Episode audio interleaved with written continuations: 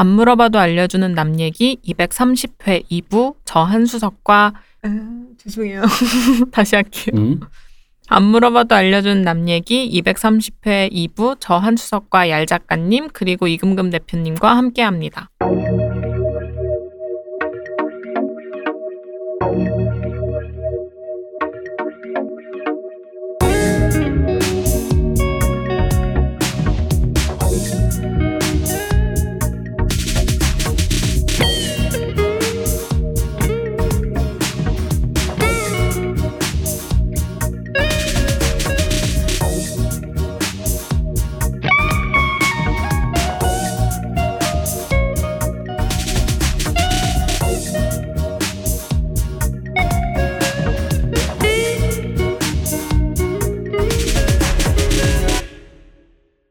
안녕하십니까 안수성님. 아 안녕하세요. 안녕하십니까 얄 작가님. 안녕하십니까. 네, 저희가 2부로 돌아왔습니다. 오늘은 사연 남발 시간입니다. 그 전에 드릴 말씀은 저희는 후원을 받고 있습니다. 말씀드리는 게 면구스럽지만 후원을 해주시면 정말 감사하겠습니다. 이거는 해도 해도 이렇게 낯짝이 두꺼워지질 않네. 음, 이게 약간 이렇게 조금 여러분 뭐 이런 거 있잖아요. 이런 게 그게 잘 되시는 분이 있고 태생적으로 어려워하시는 분들이 있는 것 같다. 뭔가 면이 안 서네요. 네, 그래서 어쨌든 여러분의 후원을 기다리고 있습니다. 약간 이거 유튜브에 구독과 좋아요 부탁드립니다. 그런 거잖아요. 음, 구독과 좋아요 알림 설정까지. 아니, 근데 구독과, 그렇죠, 그렇죠. 약간. 그래서 이게 해도 잘 안 되네. 그 말씀을 드려야지 하다가도 어쩔 때는 그냥 어, 딱 그냥 넘어갈 때가 있어요. 네, 그런데 그래도 좀 후원을 부탁드린다 이런 말씀을 드려봅니다. 그럴 때는 네. 좀 한번 이렇게 질러보세요. 강하게. 강하게. 돈들 내고 듣냐. 여러분, 좀 이제, 이제 때가 된 것 같아요, 여러분. 여러분, 이제, 이제 좀 제가 저도 이제, 아달라면 공공재냐. 어, 공공재면 시에서 음. 보내든지. 저도 이제 좀, 어쨌든 저기, 필요합니다. 감사합니다. 후원해준, 늘 후원해주신 여러분 감사드리고요. 또 많은 후원 부탁드리겠습니다. 감사합니다. 자, 세 번째 사연. 이제 세 번째, 이거부터 억울합니다. 제목을 이렇게 갈지도 모르겠는데, 일단 어쨌든 이분이 지금 기독교와 편견입니다. 네, 그런데 이제 자, 읽어보겠습니다. 이분은 아날람을 사랑하는 3년차 청취자입니다. 라고 쓰셨습니다. 제가 아직은 20대라 잘 모르는 게 많은데 들을 때마다 새로운 점을 많이 배워갑니다. 보배로운 우리 아날람 패널분들의 번뜩이는 해안 덕이라고 생각합니다. 그 해안을 잠시 빌리고 싶어 이렇게 사연 보냅니다. 제 고민은 특정 종교가 점점 싫어진다는 것입니다. 예, 흔히 개독교라 불리는 기독교가 시간이 갈수록 싫어지고 이상한 편견까지 생기고 있습니다. 기독교와 저의 역사는 꽤나 깁니다. 의도하지 않았지만 제 인생의 절반을 성경 채플과 함께 살았습니다. 저는 어릴 적 해외에서 2년간 유대인 학교에서 구약을 배웠습니다. 와, 이 세게 받으셨는데. 그동안 한국의 기독교 중고등학교에서 신약을 배우고 대학교까지 기독교 학교에 왔습니다. 적어도 8년간 매주 성경 수업을 듣고 채플에 참여했습니다. 그런데 자주 마주하면 좋아질 법도 한데 신기하게도 거의 혐오하다시피 싫어하게 되었습니다. 어떤 사람들은 귀가 트인다던데 트이기는커녕 더 막혀갔어요. 교리는 당연히 싫어하고 무엇보다 기독교를 믿는 사람들을 점점 싫어하게 되었습니다. 기독교 학교를 다니면서 수많은 사람들을 만났는데 그중 대다수는 저에게 전도를 하려 했습니다. 학교 외부의 교회에 끌려가거나 학교의 점심 예배에 끌려가거나 등등이었습니다. 무슨 야생의 포켓몬이라도 된 듯했어요. 음, 그 심정 이해합니다. 포켓몬 중에서도 가장 중요한 몬스터가 된 기분이죠. 어쨌든 떨어정했다. 어, 어쨌든 나를 되게 중요하게 생각을 하는 것 같아. 문제는 그런 사람들 중 이상한 사람이 꼭 있다는 겁니다. 언제는 학교 선생님이 저만 기독교를 안 믿는다고 친구들 앞에서 대놓고 꼽을 주더군요. 크, 그럴 수 있습니다. 악마의 씨가 되기 전에 바로 잡아야 되거든요. 학생이니까. 계도를 해서. 그래서 사탄이 들리기 전에 한 겁니다. 이해하시기 바랍니다. 당장은 섭섭하겠지만 네, 그렇습니다. 귀신 들릴까봐 그런 거니까 다, 다 이해하시고. 학교와 선생님이랑 특별한 위계관계가 있기 때문에 꼽을 준 게 아닌가. 사탄 들릴까봐. 아멘. 네, 아멘. 구마 작업의 일환이었다. 네. 거기다 다른 애들한테 다 돌린 간식도 저만 쏙 빼고 죽어요. 이게 다 구마 작업. 아, 예, 구마 구마의 일환입니다. 뭘 먹으면 왜 안 되고 뭐 그런 거 있지 않습니까? 악마를 배를 불릴 순 없잖아. 아, 그러니까요. 구, 구마 작업이다. 그렇게 이해하게, 이해하시면 된다. 어떤 친구는 제가 싫다 싫다 해도 무시하고 무슨 듣다 보면 제 귀도 뚫릴 거라 하고 학교 선생님도 은근 계속 강요했으며 아는 사람도 그놈의 불신 지옥을 외웠습니다. 외쳤는 것도 아니고 외웠대요. 아, 이 사람들 진짜. 또 제가 알 수 없는 사고를 하는 친구들이 있었습니다. 자기가 자기 일을 잘 못하는 거면서 하나님이 자신에게 시련을 준다는 친구. 그래야지 살 수 있습니다. 사람은 나약합니다. 그렇게라도 앞으로 나아갈 수 있다면 괜찮습니다. 우리가 원숭이 후회냐면서 구약을 진리로 여기시는 학교 선생님. 문과는 그래서 해롭습니다. 아마 문과일 겁니다. 이과 선생님 아닐 겁니다. 그리고 네. 정확하게 원숭이 후회가 아닌 건 맞습니다. 과학적으로. 음. 네. 그리고 성소수자의 인권을 챙길 필요 없다는 말에 제가 반박했더니 그것 때문에 저를 손절친 친구도 있었습니다. 그럴 수 있습니다. 그럴 수 있어요. 네. 이렇게 은근히 강요받고 저로서는 이해할 수 없는 사고와 부딪히다 보니 당연히 싫어지더군요. 그러다 보니 점점 기독교 사람들은 대체로 자기중심적이고 편협할 것이라는 생각까지 하게 되었습니다. 저도 모든 기독교 사람들이 그러지 않을 것이라는 건 머리로는 아는데 마음으로는 받아들여지지 않네요. 뭔가 경험만 따지고 보면 멀쩡하다 느낀 사람보다 그렇지 않았던 사람이 더 많았던지라. 제 기억상 어릴 때 해외의 교회는 이 정도는 아니었는데 그냥 우리나라 기독교가 이상한 건가요? 제가 가진 생각이 편견이라면 이 편견을 어떻게 없애야 할까요? 그리고 불신지역 성소수자 반대 이런 것들은 도저히 존중이 안 되는데 종교는 어디까지 존중해야 하는 건가요? 항상 방송 즐겁게 잘 듣고 있습니다. 임금님 사랑합니다. 이거 꼭 외우고 읽어보고 싶었습니다. 네, 뭐 종교인가요? 그렇습니다. 자, 뭐 이제 설- 상황 설명했지만 대충 여러분들 이거 들으시는 분들 대충 뭐가 이렇게 내 마음속에 꿈틀꿈틀 아까 그 일부에서 한 거 비슷해요.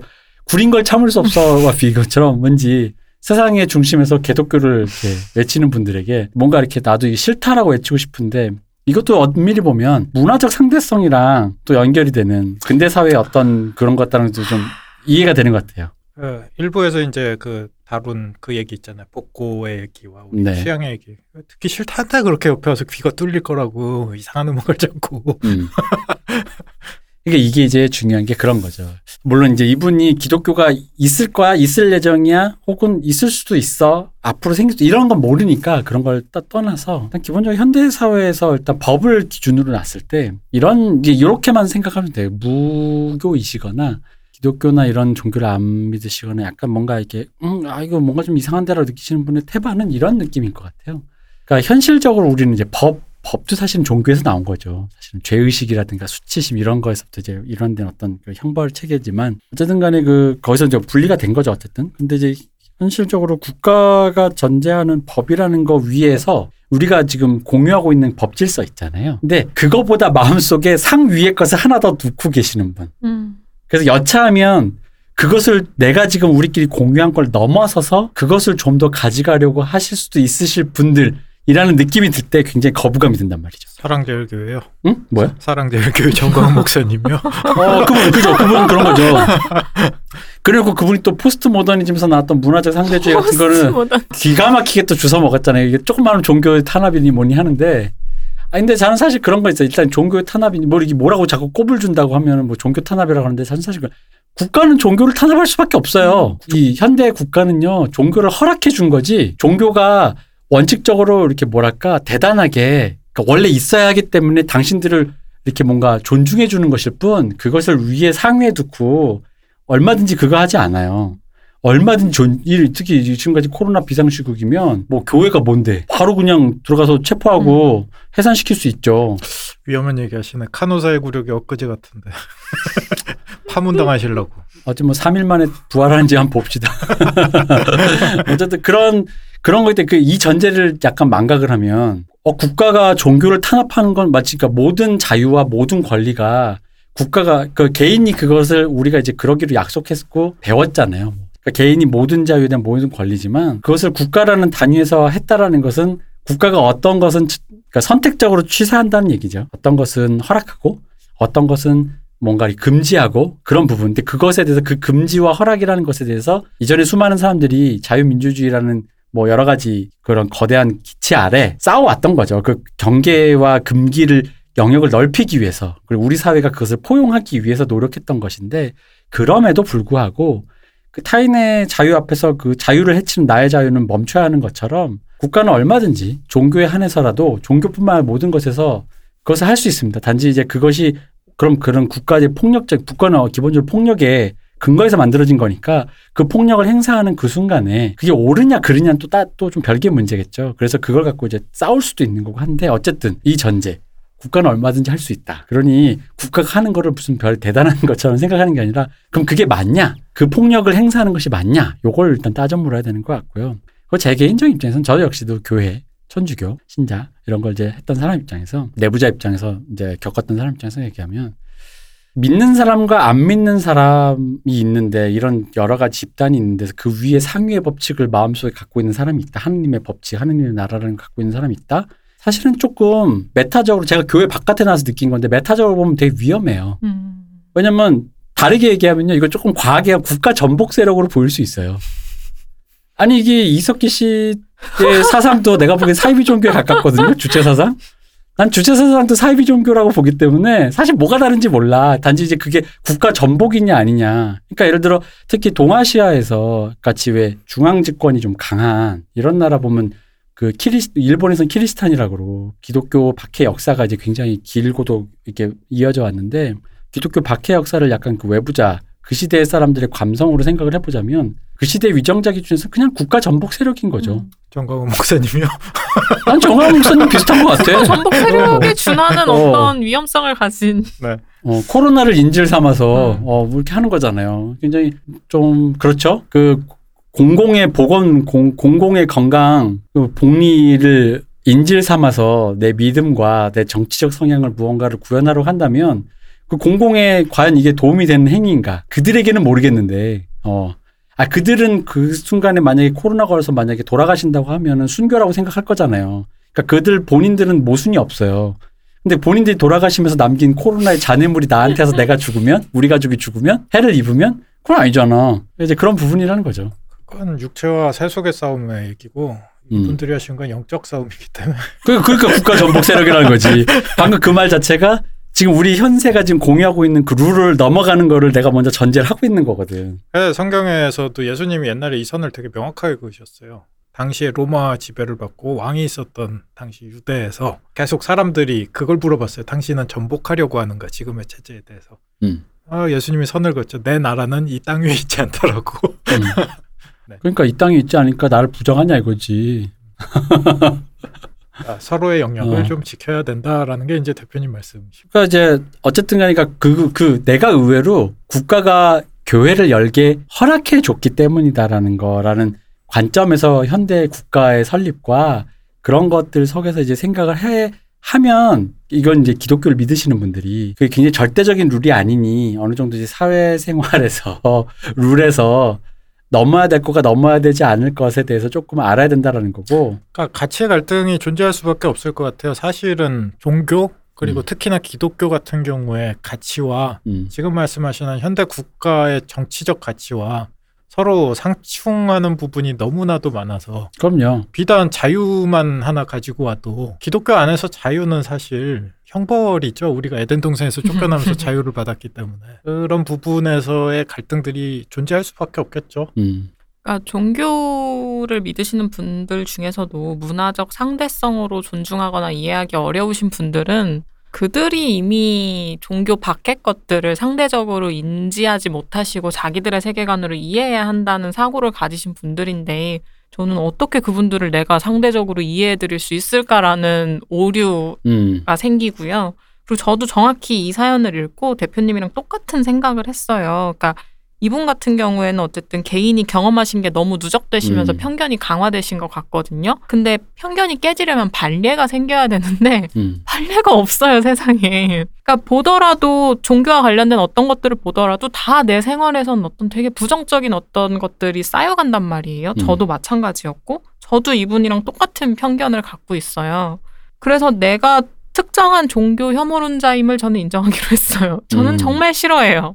근데 내가 그, 그 사람들의 뭐가 그렇게 혐오스럽지? 뭐가 그렇게 받아들이기 힘들지라고 생각했을 때 같은 생각을 하게 되더라고요. 어쨌든 현대 국가가 어떻게 성립되었든 간 지금의 사회는 이 사회 구성원들의 합의를 통해서 형성된 어떤 시스템과 구조가 있고 그게 아무리 결함이 있을지라도 우리가 협의한 이상 그 안에서의 소통과 대화를 통해 그것을 바꿔나가야 되는데 그것보다 더 상위의 어떤 것을 전제하고 말하는 것에 동의할 수가 없는 거예요. 그게 특히 내게 나이가 그 실체나 형체를 짐작할 수조차 없는 어떤 음. 것의 말을 사람들이 함께 성립한 어떤 것보다 우선해라라는 말을 제 세계관에선 받아들일 수가 없었어요. 그렇죠. 그래서 이걸 가장 극단적인 예로 하면 영화나 이런 게 많이 들죠. 뭐 예를 들어 개시가 온 거야. 옆집에 100일 된 애가 있어. 그 집은 지금 엄청 임신 힘들었던 집안이었는데 진짜 노력 끝에 6년 만에 애가 생긴 나한테 개시가 왔네? 걔가 악마의 씨야. 오면 666이야. 그 나한테 소명이 왔네? 걔를 빨리 죽여. 어. 이걸 이제 일반 사회에서 치환하면은 옆집 남자가 우리 애를 죽이려고 호시탐탐 노려보고 있다. 우리 집이 손이 귀한 집인데 이 지금 7대 독자인데 이 애를 죽이려고 한다. 이거거든요. 요, 요 강, 요 이해의 간극이 벌어진 거예요. 근데 나한테 만약에 소명이 그렇게 떨어졌다? 그 일반 사람들은 정신착란이라고 말할 수도 있겠죠. 뭐, 또네 안에 뭐 환청이 들린 건데. 그건 몰라. 어쨌든 실제로 나한테 소명이 왔을 수도 있고 그 사람 세계관에서 진짜 실제 만약에 100% 그래 신의 목소리라고 치자 이거예요. 그렇다도 어쨌든 이 사람은 분명한 건 뭐냐면 그 일을 행하고 이 사람 기준에서 어쨌든 이 사회에서 응징당할 거잖아요. 순교당할 거란 말이에요. 그죠? 이거를 숨기고 이렇게 죽인 다음에 이렇게 모른 척하고 살기는 안 할 거라는 거지. 이 정도 문제는 하느님이 내신 문제 중에 그래도 좀 쉬운 편인 것 같아요. 성경의 일례로 보자면 아브라함한테 너의 아들을 산재물로 바쳐라. 음. 그리고 이제 가서 직접 죽이기 직전에 이제 하나님이 말렸잖아요. 야, 네. 너 어떻게 하려는지 보려고 했다. 음. 그 정도 또한 난이도는 있어야. 날 시험에 들어. 근데 저도 종교를 믿는 분들하고 관계를 맺지 않는 건 아니거든요. 네. 근데 제가 불편해하고 이런 선례로 드신 사람들한테 제가 드는 느낌은 현대를 살아가는 근대인인 거예요. 음. 근대 혹은 근대 이전의 사람들. 음, 그러니까 가치관이 되게 충돌을 많이 하는 것 같아요. 지금 기독교뿐만 아니라 현대 세계에서 문제가 되고 있는 이슬람에 대해서 불카를 음. 쓰게 하고 뭐 이런 문제들이 어, 예전 교육에서는 그것조차도 문화적 상대성으로 넘어가려 했으나 지금은 사실은 그게 논쟁적인 부분, 이 여성 인권 문제로 떠오르고 있잖아요. 문화 상대주의 아니에요? 큰일 날 소리를 났네요. 아니 자기들이 그렇겠다는데. 그래서 종교라는 것이 아까 얘기했듯이 현대적, 근대적 가치의 정치적 올바름과 충돌하는 지점들에 음. 대해서 음. 종교하시는 분들도 좀 고민을 해야 될 시점이 아닌가라고 생각해요. 종교라는 것이 아까 절대적으로 변하지 않는 가치라고 생각하시고 분명 그러한 부분이 있겠지만 그럼에도 불구하고 사람을 대면하는 부분에 있어서는 항상 변화해 왔던 것도 사실이거든요. 네. 기독교 분들만 해도 사실은 카톨릭에서 그러한 노력을 하다 보니 새롭게 파생된 종교가 음. 맞잖아요. 그러한 노력이 없는 순간 사실 종교 자체도 본 뜻을 떠나서 사람들에게 외면받을 수밖에 없는 부분이 있다라는 걸 좀 생각을 하셔야 되지 않을까. 근데 또 제가 모든 종교인들을 혐오한다고 말씀드리는 건 절대 아닌 게 또 저는 제가 일했던 곳에 일했던 곳이 천주교 재단에서 이제 운영하고 있는 곳이었어요. 그래서 그 기관의 제일 높으신 분이 실제로 신부님이셨거든요. 되게 음. 나이가 지긋하신. 근데 사업의 특성상 되게 스케줄화된 야간 근무가 추가되어야 할 일이 생긴 거예요. 음. 근데 계약서에는 전혀 없던 사항이고 어느 날 갑자기 그런 통보가 떨어진 거죠. 근데 그 신부님이 그 대상이 된 직원들을 일일이 다 면담하시면서 어떻게 하고 싶은지를 물으셨던 거예요. 음. 근데 거기서 놀랐던 게 보통 이런 기관들에서는 그냥 시키거든요. 음. 근데 여기는 너가 하고 싶지 않다면 안 해도 되고 대신에 나는 나가 일하는 시간과 계약서와 관계없이 내 신념은 아이들을 위해서라며 얼마든지 나를 희생할 수 있다가 내 신념인데 그거를 현대를 살아가고 있는 현대 시민인 너한테까지 강요하고 싶지 않다라는 걸 분명히 해주신 거예요. 그러니까 음. 직업인에겐 직업인의 논리가 있고 종교인에겐 종교의 논리가 있다. 그러니까 너가 여기서 하고 싶지 않다고 말해도 너에겐 아무 불이익이 없을 거다. 근데 그 말씀을 들었을 때 처음으로 종교인을 좀 다시 보게 된 느낌이었어요. 음. 이 얘기 들으면서 그 자리에서 싫습니다라고 얘기 못하겠구나라는. 어, 근데 저는 했어요. 아 그래요? 어, 했어요. 어. 할수 있는 분위기였고 아. 그렇게 말했을 때 알겠다. 하긴 그리고- 그런 종류의 뉘앙스까지도 네, 네. 전달을 해주셨으니까 이렇게 인상 깊게 음. 네, 느끼셨겠죠. 고민하시는 분들이 분명 계신 것도 같아요. 이 어떤 간극들에 대해서. 근데 우리가 보고 겪고 경험하는 이 사람들의 목소리가 너무 큰 거죠. 아니 그러니까 뭐든 시켰대지만 난 짜장면이라는 얘기를 되게 그러니까 이게 뉘앙스가 되게 중요해. 어, 그러니까 이게 뉘앙스가 어 그쵸. 야, 난 그런데 넌 어쩔래? 음, 하지만 난 짜장면 어, 마음대로 먹어 막 이런 건데 왜냐면은 이, 이 타인의 그거를 현대 사회의 그 질서를 상대성을 존중하지 않는 절대적 세계의 가치관을 믿는 거다 보니까 그러다 보니까 단군목을 자르질 않나 불교에 무슨 뭐뭘 밟으러 들어간다더니 뭐, 뭐 어쩐다니 그렇게 하는 게 그런 그러니까 뭐 누군가에게 민폐로 느껴지는 행위지만 그들에게는 그들을 구원하는 행위거든요. 이 사람들 전도를 하려고 옆에다가 막 귀따갑게 하는 것도 결국은 이분들 입장에서는 이 사람을 구원하는 거예요. 그래서 나는 그 생각을 했죠. 믿는 분들을 이분 이제 사연자분보단 믿는 분들에게 그때 옛날 얘기하면서 했던 얘기인데 우리 예수님이 돌아가실 때 옛날에 이제 기도문에 보면 이제 그 예수님이 살던 때 로마 총독이 빌라도잖아요. 빌라도를 굉장히 악마화하는 경향이 있어요. 근데 사실 그게 좀 잘못됐다고 저는 보는 게 자세히 보면은 돌아가실 때 그래요. 하느님 저들은 저희가 하는 저들이 하는 짓을 저희 모른다. 어? 라는 말씀을 하세요. 그 고통 속에서 돌아가시면서 십자가 매달 돌아가시면서 예수님이 그 말을 했다라는 거는 이게 이제 거대한 역사함 안에서 이제 동작된 일종의 NPC적인 거라는 거지. 그리고 이것은 뭐냐면 타인의 어떤 삶을 그 신이 품을 수 있다라는 어떤 그걸 보여주는 장면이라고 나는 생각해. 무슨 얘기냐면 기독교가 없던 시절의 위대한 사람, 예를 들어 한국인이 위대한 인물 이순신 장군을 예로 들어 봅시다. 이순신 장군이 아무리 위대해봤자 일본인한테는 그냥 악귀죠 뭐 재앙신 그 자체지 뭐 그냥 그잖아요. 그 그렇게 그린 민화 네. 이런 거 있잖아요. 그죠. 어, 그냥 재앙신이죠. 뭐 바다에서 오는 그냥 나타나면 죽는다라는 그런 신인데 그럼 이 사람 뭐냐 이거지. 살인을 밥 먹듯이 하고 어? 그 제노사이드 그 살인을 밥 먹듯이 하고 이단교 이 하느님의 이름 하느님을 믿지 않은 이 사람의 존재는 어떻게 형성될 것인가. 좋게 환생했겠죠라고 말도 못 하겠잖아요. 종교가 아니니까. 근데 난 사실 그게 빌라도라 그런 사람들이니까 저들이 하는 짓을 저들이 모른다. 라는 말에 다 포함됐다고 보거든요. 나는 그, 그리고 우리는 그 안에 충분히 포사, 그러니까 그분들에게만 드리는 거예요. 이게 믿지 않는 분이 아니라 믿는 분. 충분, 내 개인적인 생각은 그거예요. 그렇다고 그분 생각들이, 그분들 생각이 바뀌지 않을 거죠. 저 나름대로 고민한 결과는 충분히, 그러니까 내가 저 사람이 지금 예를 들어 내 앞에 한수석의 종교를 안 믿었기 때문에 너무 불쌍한 거야. 나처럼 교회 다니면 천국 갈 텐데. 그래서 막 그 마음이 막 마치 그 아이고야 뭐 한수석이 내 딸 같아가지고 너 대학 안 가면 죽는다 이런 말하는 것처럼 잔소리 하는 것 같은데 그 모든 것조차 나는 나는 어떻게 보면 다 품을 수 있는 영역이 있다. 그 음. 안에서 설계. 이 애가 대학을 안 갔는데 대학을 안 가서 갖게 되는 그 앞에 펼쳐질 미래조차 그분의 역사심 안에 있다라고 조금 넓게 마음을 가져야 한다. 왜냐? 당신이 그렇게 판단하는 거 있잖아요. 아유, 제가 저걸 안 믿으면 지옥 갈 음. 텐데. 음. 그 굉장히 오만한 얘기라는 음. 거지. 신의 목소리와 뜻을 어찌 아냐는 거야. 음. 이거 어떻게 알고? 나는 그래서 그 부분에서 그렇게 생각하고 그런 암, 조바심이 드는 건 이해해요. 음. 유일신과 절대적 진리를 믿으시는 분들은 조바심은 들 수밖에 없어. 나 이외에 이 질서 바깥에 있는 사람을 봤을 때 조바심 들지. 근데 이제 그 조바심을 넘어서서 내가 과연 그럼 신의 역사심과 신의 그것을 내가 지금 신의 뜻을 알고 있나? 내가? 과연 그렇게 한번 자문자답을 해보라는 거지. 근데 그건 아닐 거라는 거고 그런 의미로 이분에게도 드리고 싶은 말씀은 저분 그분들은 그분들이 뭘 하고 있는지 모른다.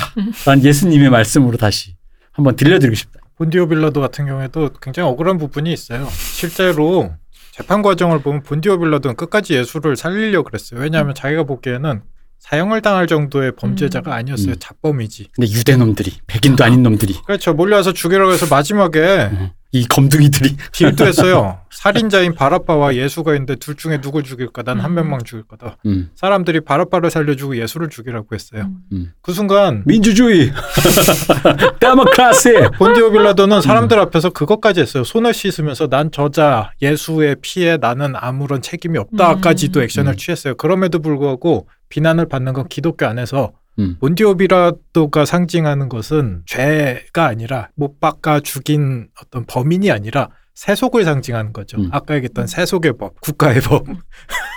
빌라도는 할 수밖에 없었어요. 그렇죠. 그때 당시 굉장히 합리적이었고 데모크라시 네, 공정하게 재판을 하려고 음. 했고.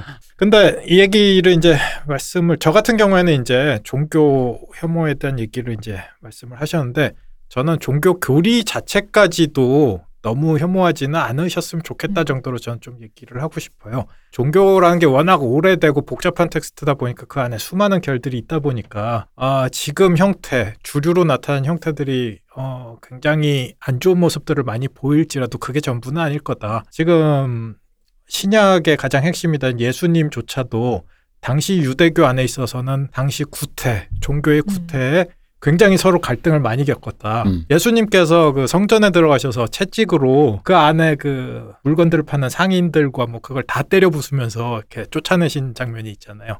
예수 음. 폭력. 그게 예수님이 거의 유일하게 폭력을 음. 행사한 장면이에요. 네. 심지어 욕도 하세요. 이 독사 같은 새끼들 음. 니네가 지옥 안 가면 누가 가겠냐라고 음. 다 때려 부수세요. 근데 그런 식으로 아 실제로 성경을 해석함에 있어서 이게 예수가 나중에 사형당하게 되는 주요 원인 중에 음. 하나라고 얘기를 하기도 해요. 이런 식으로 기존의 종교와 또 갈등을 많이 겪으셨고 또 한편으로 세속에 당시 유대 독립주의자들이 예수한테 걸었던 기대들이 꽤 있었대요. 이 사람은 독립 운동을 하는 음. 것인가? 로마의 음. 압제에서 우리를 벗어나게 할 것인가? 예수가 아까 얘기한 것처럼 거기에도 선을 그었어요. 이러한 식으로 굉장히 좁지만 자기만의 어떤 진리를 찾으려고 노력하는 결도 어떠한 종교든 간에 있다 보니까 그리고 저는 이러한 노력이 현대 사회에 다른 일반 사람들 구성원들과 어떻게 소통할까라는 걸 고민하는 지점도 분명히 함께 음. 존재한다라고 봐요. 아까 말씀하신 신부님의 예처럼 그러한 부분도 분명히 존재하니 종교 자체를 혐오하는 것은 어, 어, 뭐 조금 보류를 하셔도 되지 않을까라는 게 제 개인적인 생각입니다. 저는 오히려 그냥 혐오해도 됩니다. 음. 뭐 그럴 수 있습니다. 뭐 나랑 다른 걸 굳이 뭐 다 포함해야 됩니까? 근데 중요한 건 그런 거죠. 그러니까 미리 만날 사람에게 나는 혐오라는 게 이런 거죠. 이분은 누적된 게 많으니까 미리 만날 사람한테 그런 거를 가질 필요는 없는데 본인의 경험이 그러니까 이, 게 이제 경향성으로 아마 그럴 것이다라는 프로파일링에 이제 누적된 데이터로 사용하시는 건 뭐 나쁘지 않을 것 같고 싫은 걸 뭘 어떻게 가까이 하기 싫은데. 어. 근데 이제 나 내가 다, 다만 이제 내가 그 아까 저기 예수님이 한 거를 제목으로 보면 영업방해, 폭행치상, 그리고 그리고 모욕죄, 욕까지 했으니까 모욕죄 이거란 말이에요. 국회나 청와대 이제 난입해서 음.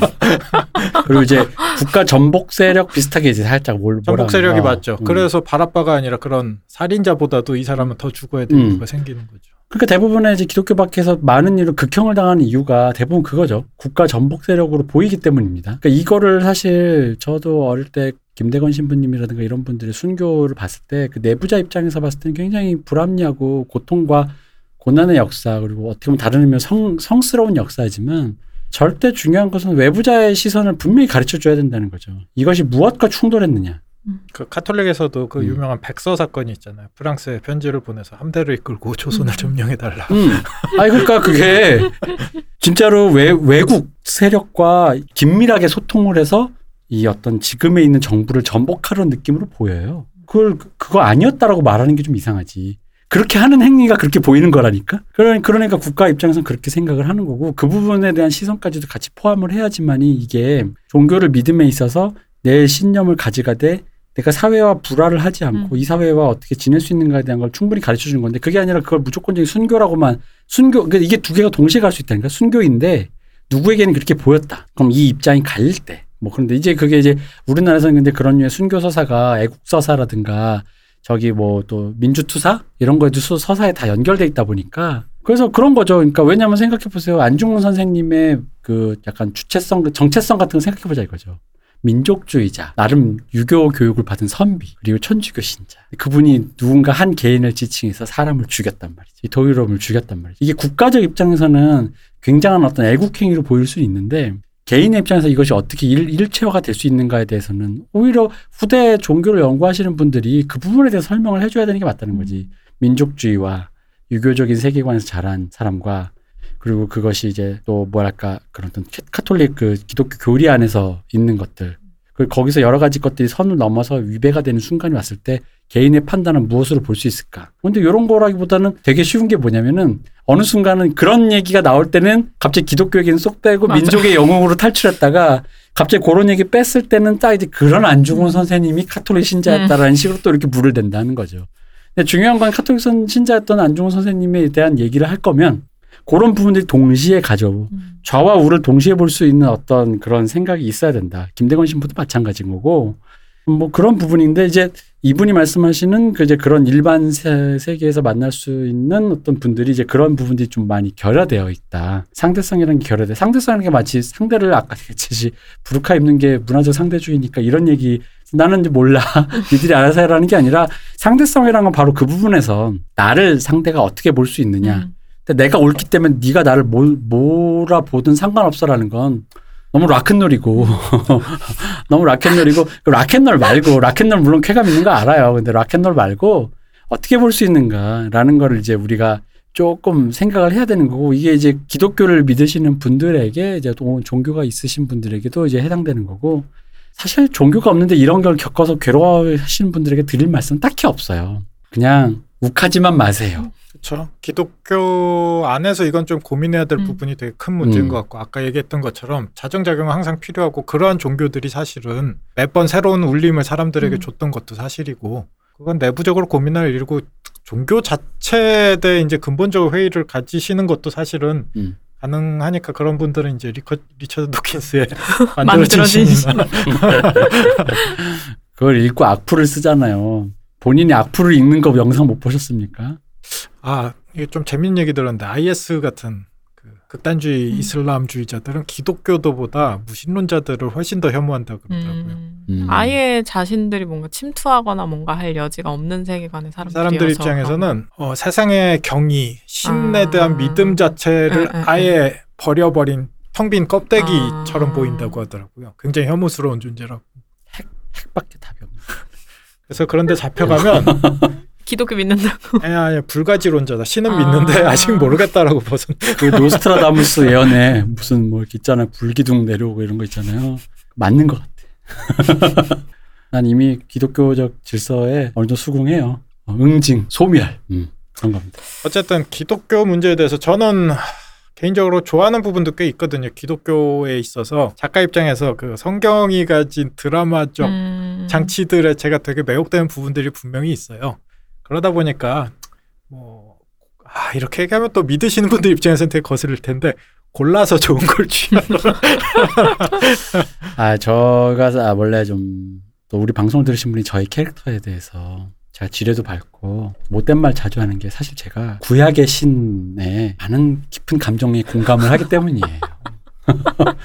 그렇게 내 맘대로 그렇게 어떤 깊은 동질감 나도 이러고 싶다 뭐 이런 건데 출애굽기 지금도 읽으면 짜릿짜릿하잖아요. 아 멋있죠. 장자는 다 죽여라. 어. 벌레가 막쫙 이렇게 들게 그렇죠. 하고 뭐 그런 거 멋있죠. 재앙. 재앙. 그 약간 옛날 러시아 영화 뭐죠? 흑백 영화인데 그 폭군. 이반. 이반. 아 맞아요. 음. 그 영화를 보는 듯한 어떤 그런 그런 거 장크한 맛이 있죠. 네. 쓸어버리는 어. 맛이. 확실히 드라마로 굉장히 매력적이에요 성경. 그러니까 그 아까 시험에 시험 때 드는 인간의 입장이 아니라 신의 입장에 빙의하면 믿기가 쉽습니다. 아 나도 내가 신이면 이렇게 할 것 같아. 네 아들을 바쳐봐라. 물론 나는 바쳐고 나서 멈추지 않겠지. 다탈 때까지 보고 잘했다. 저는 예수님 서사 되게 좋아하는 게 음. 지금 얘기했던 드라마에서 신의 입장뿐만 아니라 인간의 입장을 동시에 가지고 있는 음. 분이잖아요. 그렇죠. 파동임과 동시에 입자잖아요. 음. 그러다 보니까 마지막에 돌아가실 때 이 과정이 굉장히 드라마틱하더라고요. 음. 저 개인적으로는 울림이 컸던 게 죽기 전까지 엄청나게 무섭고 괴로워하셨고 밤새 이렇게 기도를 하면서 어, 이 쓴 잔을 가능하다면 저한테 거두어 주시옵소서. 근데 제 뜻대로 하지 말고 아버님 음. 뜻대로 하옵소서라고 기도를 하면서 옆에 외로우니까 제자들한테 같이 깨어 있으라라고 했는데 다 자요. 세 번을 깨우는데도 다 자요. 그러고 나서 가서 십자가에 자기 운명을 음. 이렇게 받아들인 이 과정은 전 드라마적으로 되게 좋아하는 부분이 있거든요. 그리고 그걸 자세히 읽다 보면 또 아까 빌라도에 이어서 유다 또 이렇게 또 적대 장마하잖아요. 유다도 그럴 게 아니었다. 유다도 그냥 NPC다. 하나님이 역사하신 이 스테이지에 올리신 배우다 이거지. 소설 중에 그런 소설이 있어요. 설정 중에 유다가 아까 얘기했던 음. 열심당원 그 유대 독립자이자 독립주의자였고 음, 예수한테 걸었던 기대가 굉장히 컸었고 음, 예수와의 소통도 굉장히 컸으나 어떠한 배신감을 크게 얻고 음. 그래서 팔았다라는 설정의 소설이 있었어요. 음. 그러니까 걔도 이제 그러니까 민족주의라는 민족주의 뽕이 기독교보다 더 셌던 거죠. 어, 그러니까 이제 딱 갑자기 빈정이 상한 거죠. 왜냐면 우리 민족, 우리나라 이렇게 생각했는데 갑자기 모든 민족, 모든 나라 하면 굉장히 확상하죠. 지금 내가 당장 억압받고 있는데 우리 좀 구원해 주러 온 거 아니야? 아, 그게 아니라 빌라도도 빌라도의 고민이 있고 뭐래?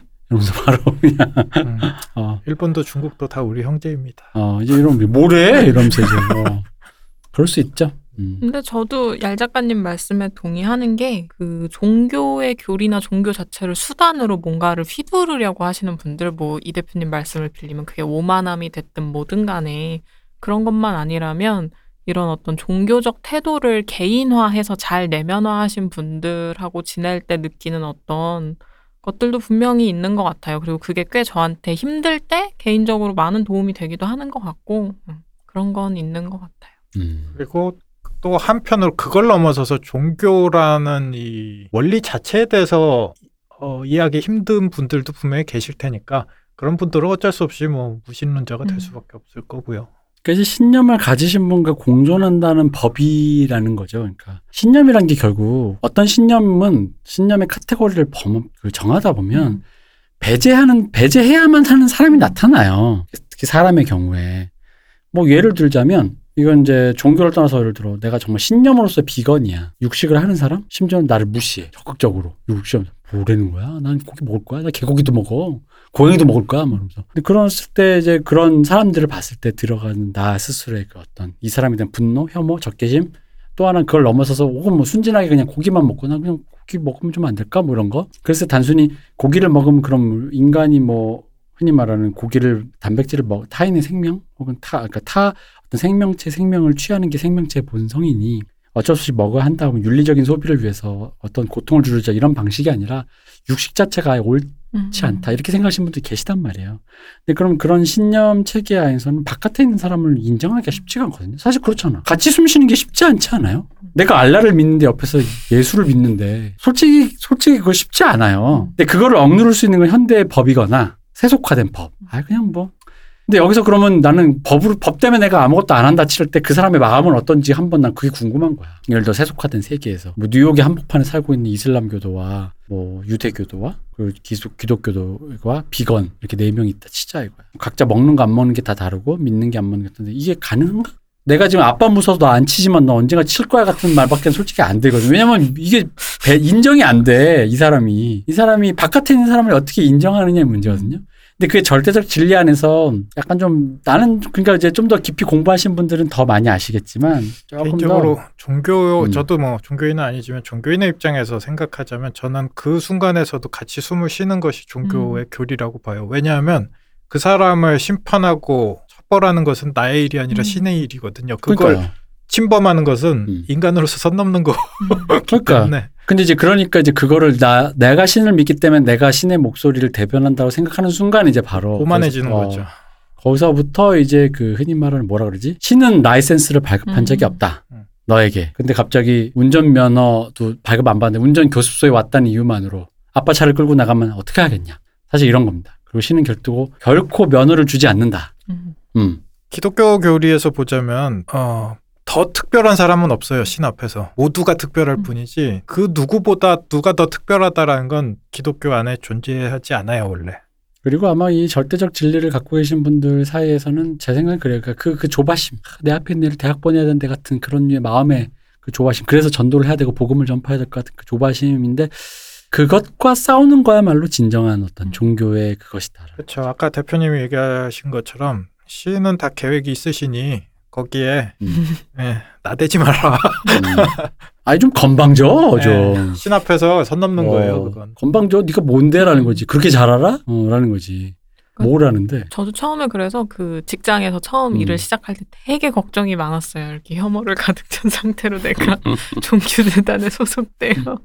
근데 이제 제 이렇게 연마다 연수를 보내주시는데 재단 산하에 있는 기관들을 이용해야 돼서 연수를 가서 머무는 곳이 그 신부님들 피정 떠나시는 곳을 따로 지칭하는 용어가 있더라고요. 그런 공간도 따로 있고 거기로 보내신 거예요. 음. 그래서 걱정이 많았는데 생각보다 너무 좋았어요. 그때의 경험들이 어쨌든 신을 믿지 않는 사람들은 미사에 참여를 안 해도 되고 근데 미사에서 뭘 하는지 궁금하다면 와서 봐도 된다. 그, 그래서 프로테스탄트한테 정 맞은 거예요. 그렇게 느슨하게 굴다가 어, 이렇게 느슨하니까 그렇게 사람 좀 쪼여야 되는데 나사를 조금 이렇게 좋아야 되는데 느슨해. 선이 없어. 그 어. 80년대 어목하던 시절에 어. 그 시위하던 범죄자들 막 숨겨주고 성당에 말이야. 음. 끊어야지 세속과는. 어, 세속관 좀 끊어야지. 그렇지. 그런 정의를 구현한 정의를 왜 구현해? 하느님이 구현하는 거지. 사제가 구현하면 안 되지. 약간 이런 느낌? 제가 천주교 학교를 제가 6년 다니다 보니까 저도 어 그러니까 이제 왜냐면 천주교가 좀 분위기가 좀 음. 느슨한 게 있어요. 약간 이게 좀 열려 있고 이게 뭐 흔히 말하는 왜 흡연이나 음주 이런 어, 거에 좀 엄청, 관대하고 응. 어, 관대하고 그리고 스님들하고 불교도 음. 분들하고 음, 음. 같이 교류를 하려는 노력도 많이 음. 하고 그래서 약간 그런 느슨하고 약간 열린 분위기가 있기 때문에 기독교에 약간 D이시거나 기독교 그러니까 개신교에 뭔가 약간 그런 거를 느끼셨다가 천주교를 만나신 분들이 오히려 음. 그러니까 내가 보기 그것도 역시 그러니까 전략이라 고도의 영업 전략이요. 어, 전략이 좀 있죠. 그러니까 이쪽 분위기가 좀 그러니까 저쪽이 좀 빡빡하게 굴 때 좀 약간 좀 이제 약간 리버럴하게 그냥 그런 이제 이쪽은 좀 그런 전략이 있다. 이게 좀 딴 얘기인데 네. 신부님들하고 스님들하고 이렇게 친구가 잘 된대요. 음. 삶의 형태가 비슷하다 보니까 어. 고민하는 지점도 되게 비슷한데 고기를 먹으니까 옆에 직접 동종업자하고 얘기하기는 아, 아, 좀좀 그렇고 그러니. 비슷한 고민을 가지고 이렇게 얘기하는데 음. 되게 잘 친해진대요. 음. 아. 그럼에도 불구하고 이 두 분들이 공통적으로 얘기하는 게 아, 야, 목사들하고는 친해지기가 어렵다. 말이 잘 안 통한다, 야. 목사는 결혼하니까. 원래 그렇죠. 어, 삶의 어. 패턴이 좀. 패턴이에요. 네. 총각들이 어떻게 알겠어? 유부남의 고민을, 어? 가장의 고민을 음. 어떻게 알아? 총각들이 그거는 이해합니다. 어. 알 수 없습니다. 그건. 여기도 많은 지뢰가 있겠지만 저는 네. 어, 그냥 근본적으로 저번 시간에 스펙트럼 얘기할 때도 했었지만 되게 하, 나이브한 얘기긴 하지만 혐오까지는 가지 말자. 서로 무신론자라 할지라도 또 종교인이라 할지라도 그것이 다 근데 또 그렇게 악덕을 쌓아서 뭔가 또 사회에서 응징받으면 또 그건 나름대로 또 정화가 또 되는 거고 그러니까 본인들은 또 좋은 데 가는 거고 약간 이런 느낌인 거지 뭐. 그, 그, 그 어. 원동력이 혐오까지 안 가도 음. 발동할 것이다라는 믿음이 좀 음. 있습니다. 왜냐면 저는 하여간 그래요. 그 기독교 교회나 천주교 다 가본 사람 입장에서 이제 교리도 듣고 했을 때 어쨌든 조금 왜곡된 교육 방식이라든가 왜곡된 믿음에 뭔가도 이- 분명히 있는 것도 있어요. 그러니까 이것 이것을 무슨 상대적이다 뭐다라고 이렇게 인정하기보다는 그건 그거대로 분명히 존재해요. 그 여러분들이 목격하신 그 부분들이 그것에서 파생된 굉장한 부작용이라는 거죠. 이제 이거는 분명히 인지를 할 필요가 있다. 특히 현대에서는 특히나 그 한국의 오지랖 문화와 약간 이렇게 어, 결부돼가지고. 결부돼가지고 아이고 학생 그냥 그렇게 하면 대학 못 가 이거와 똑같은 그렇게 하면 천국 못 가는 데가 되는 거죠. 나 옛날에 저 얘기 들은 적 있어요. 교회에서 애기들 음, 캠프에서 그 천국 가기 게임 같은 게 있어요.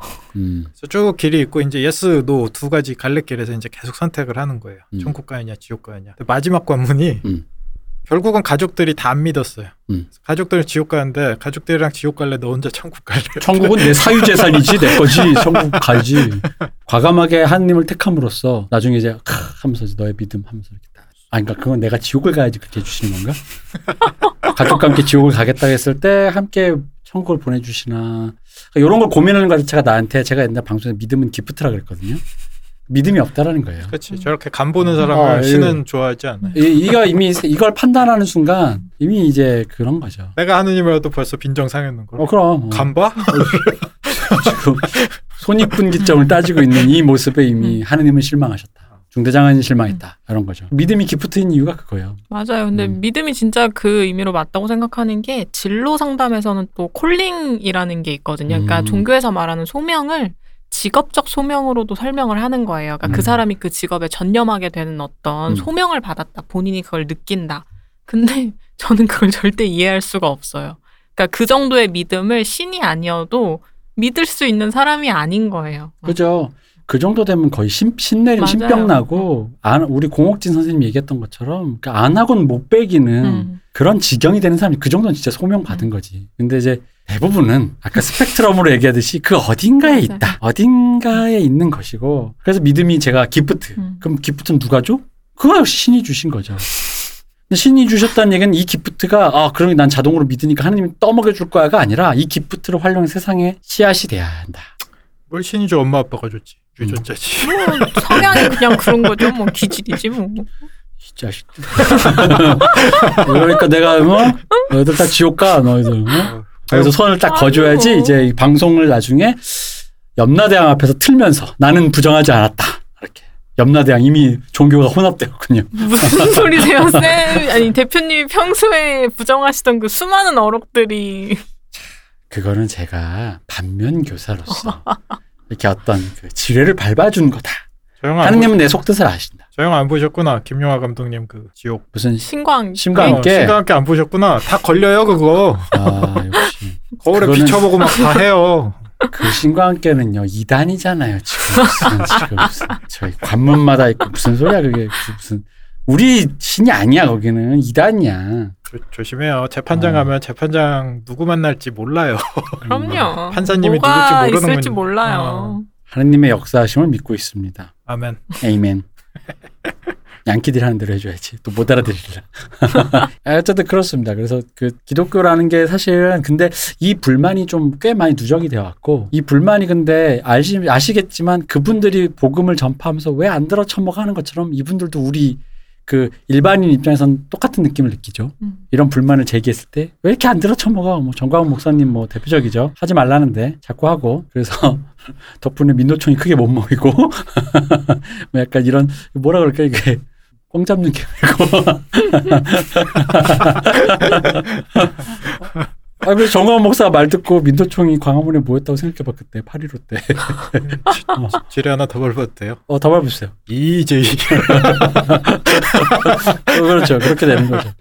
그러니까 이제 어, 공공 복원 그리고 이제 공공의 질서에 복무하는 것은 신의 질서와 결코 멀지 않다. 음. 저는 그렇게 생각하고 내가 신의 질서를 이해하고 있지 않다. 그리고 이분에게 사연자분들, 이 포함한 사연자분들과 같은 입장에 계신 분들에게 드리고 싶은 말씀은 다시 또 하나님 말씀을 역설적으로 하나님 저들은 저희가 하는 짓을 모르고 있습니다. 무슨 짓인지 모르고 있습니다.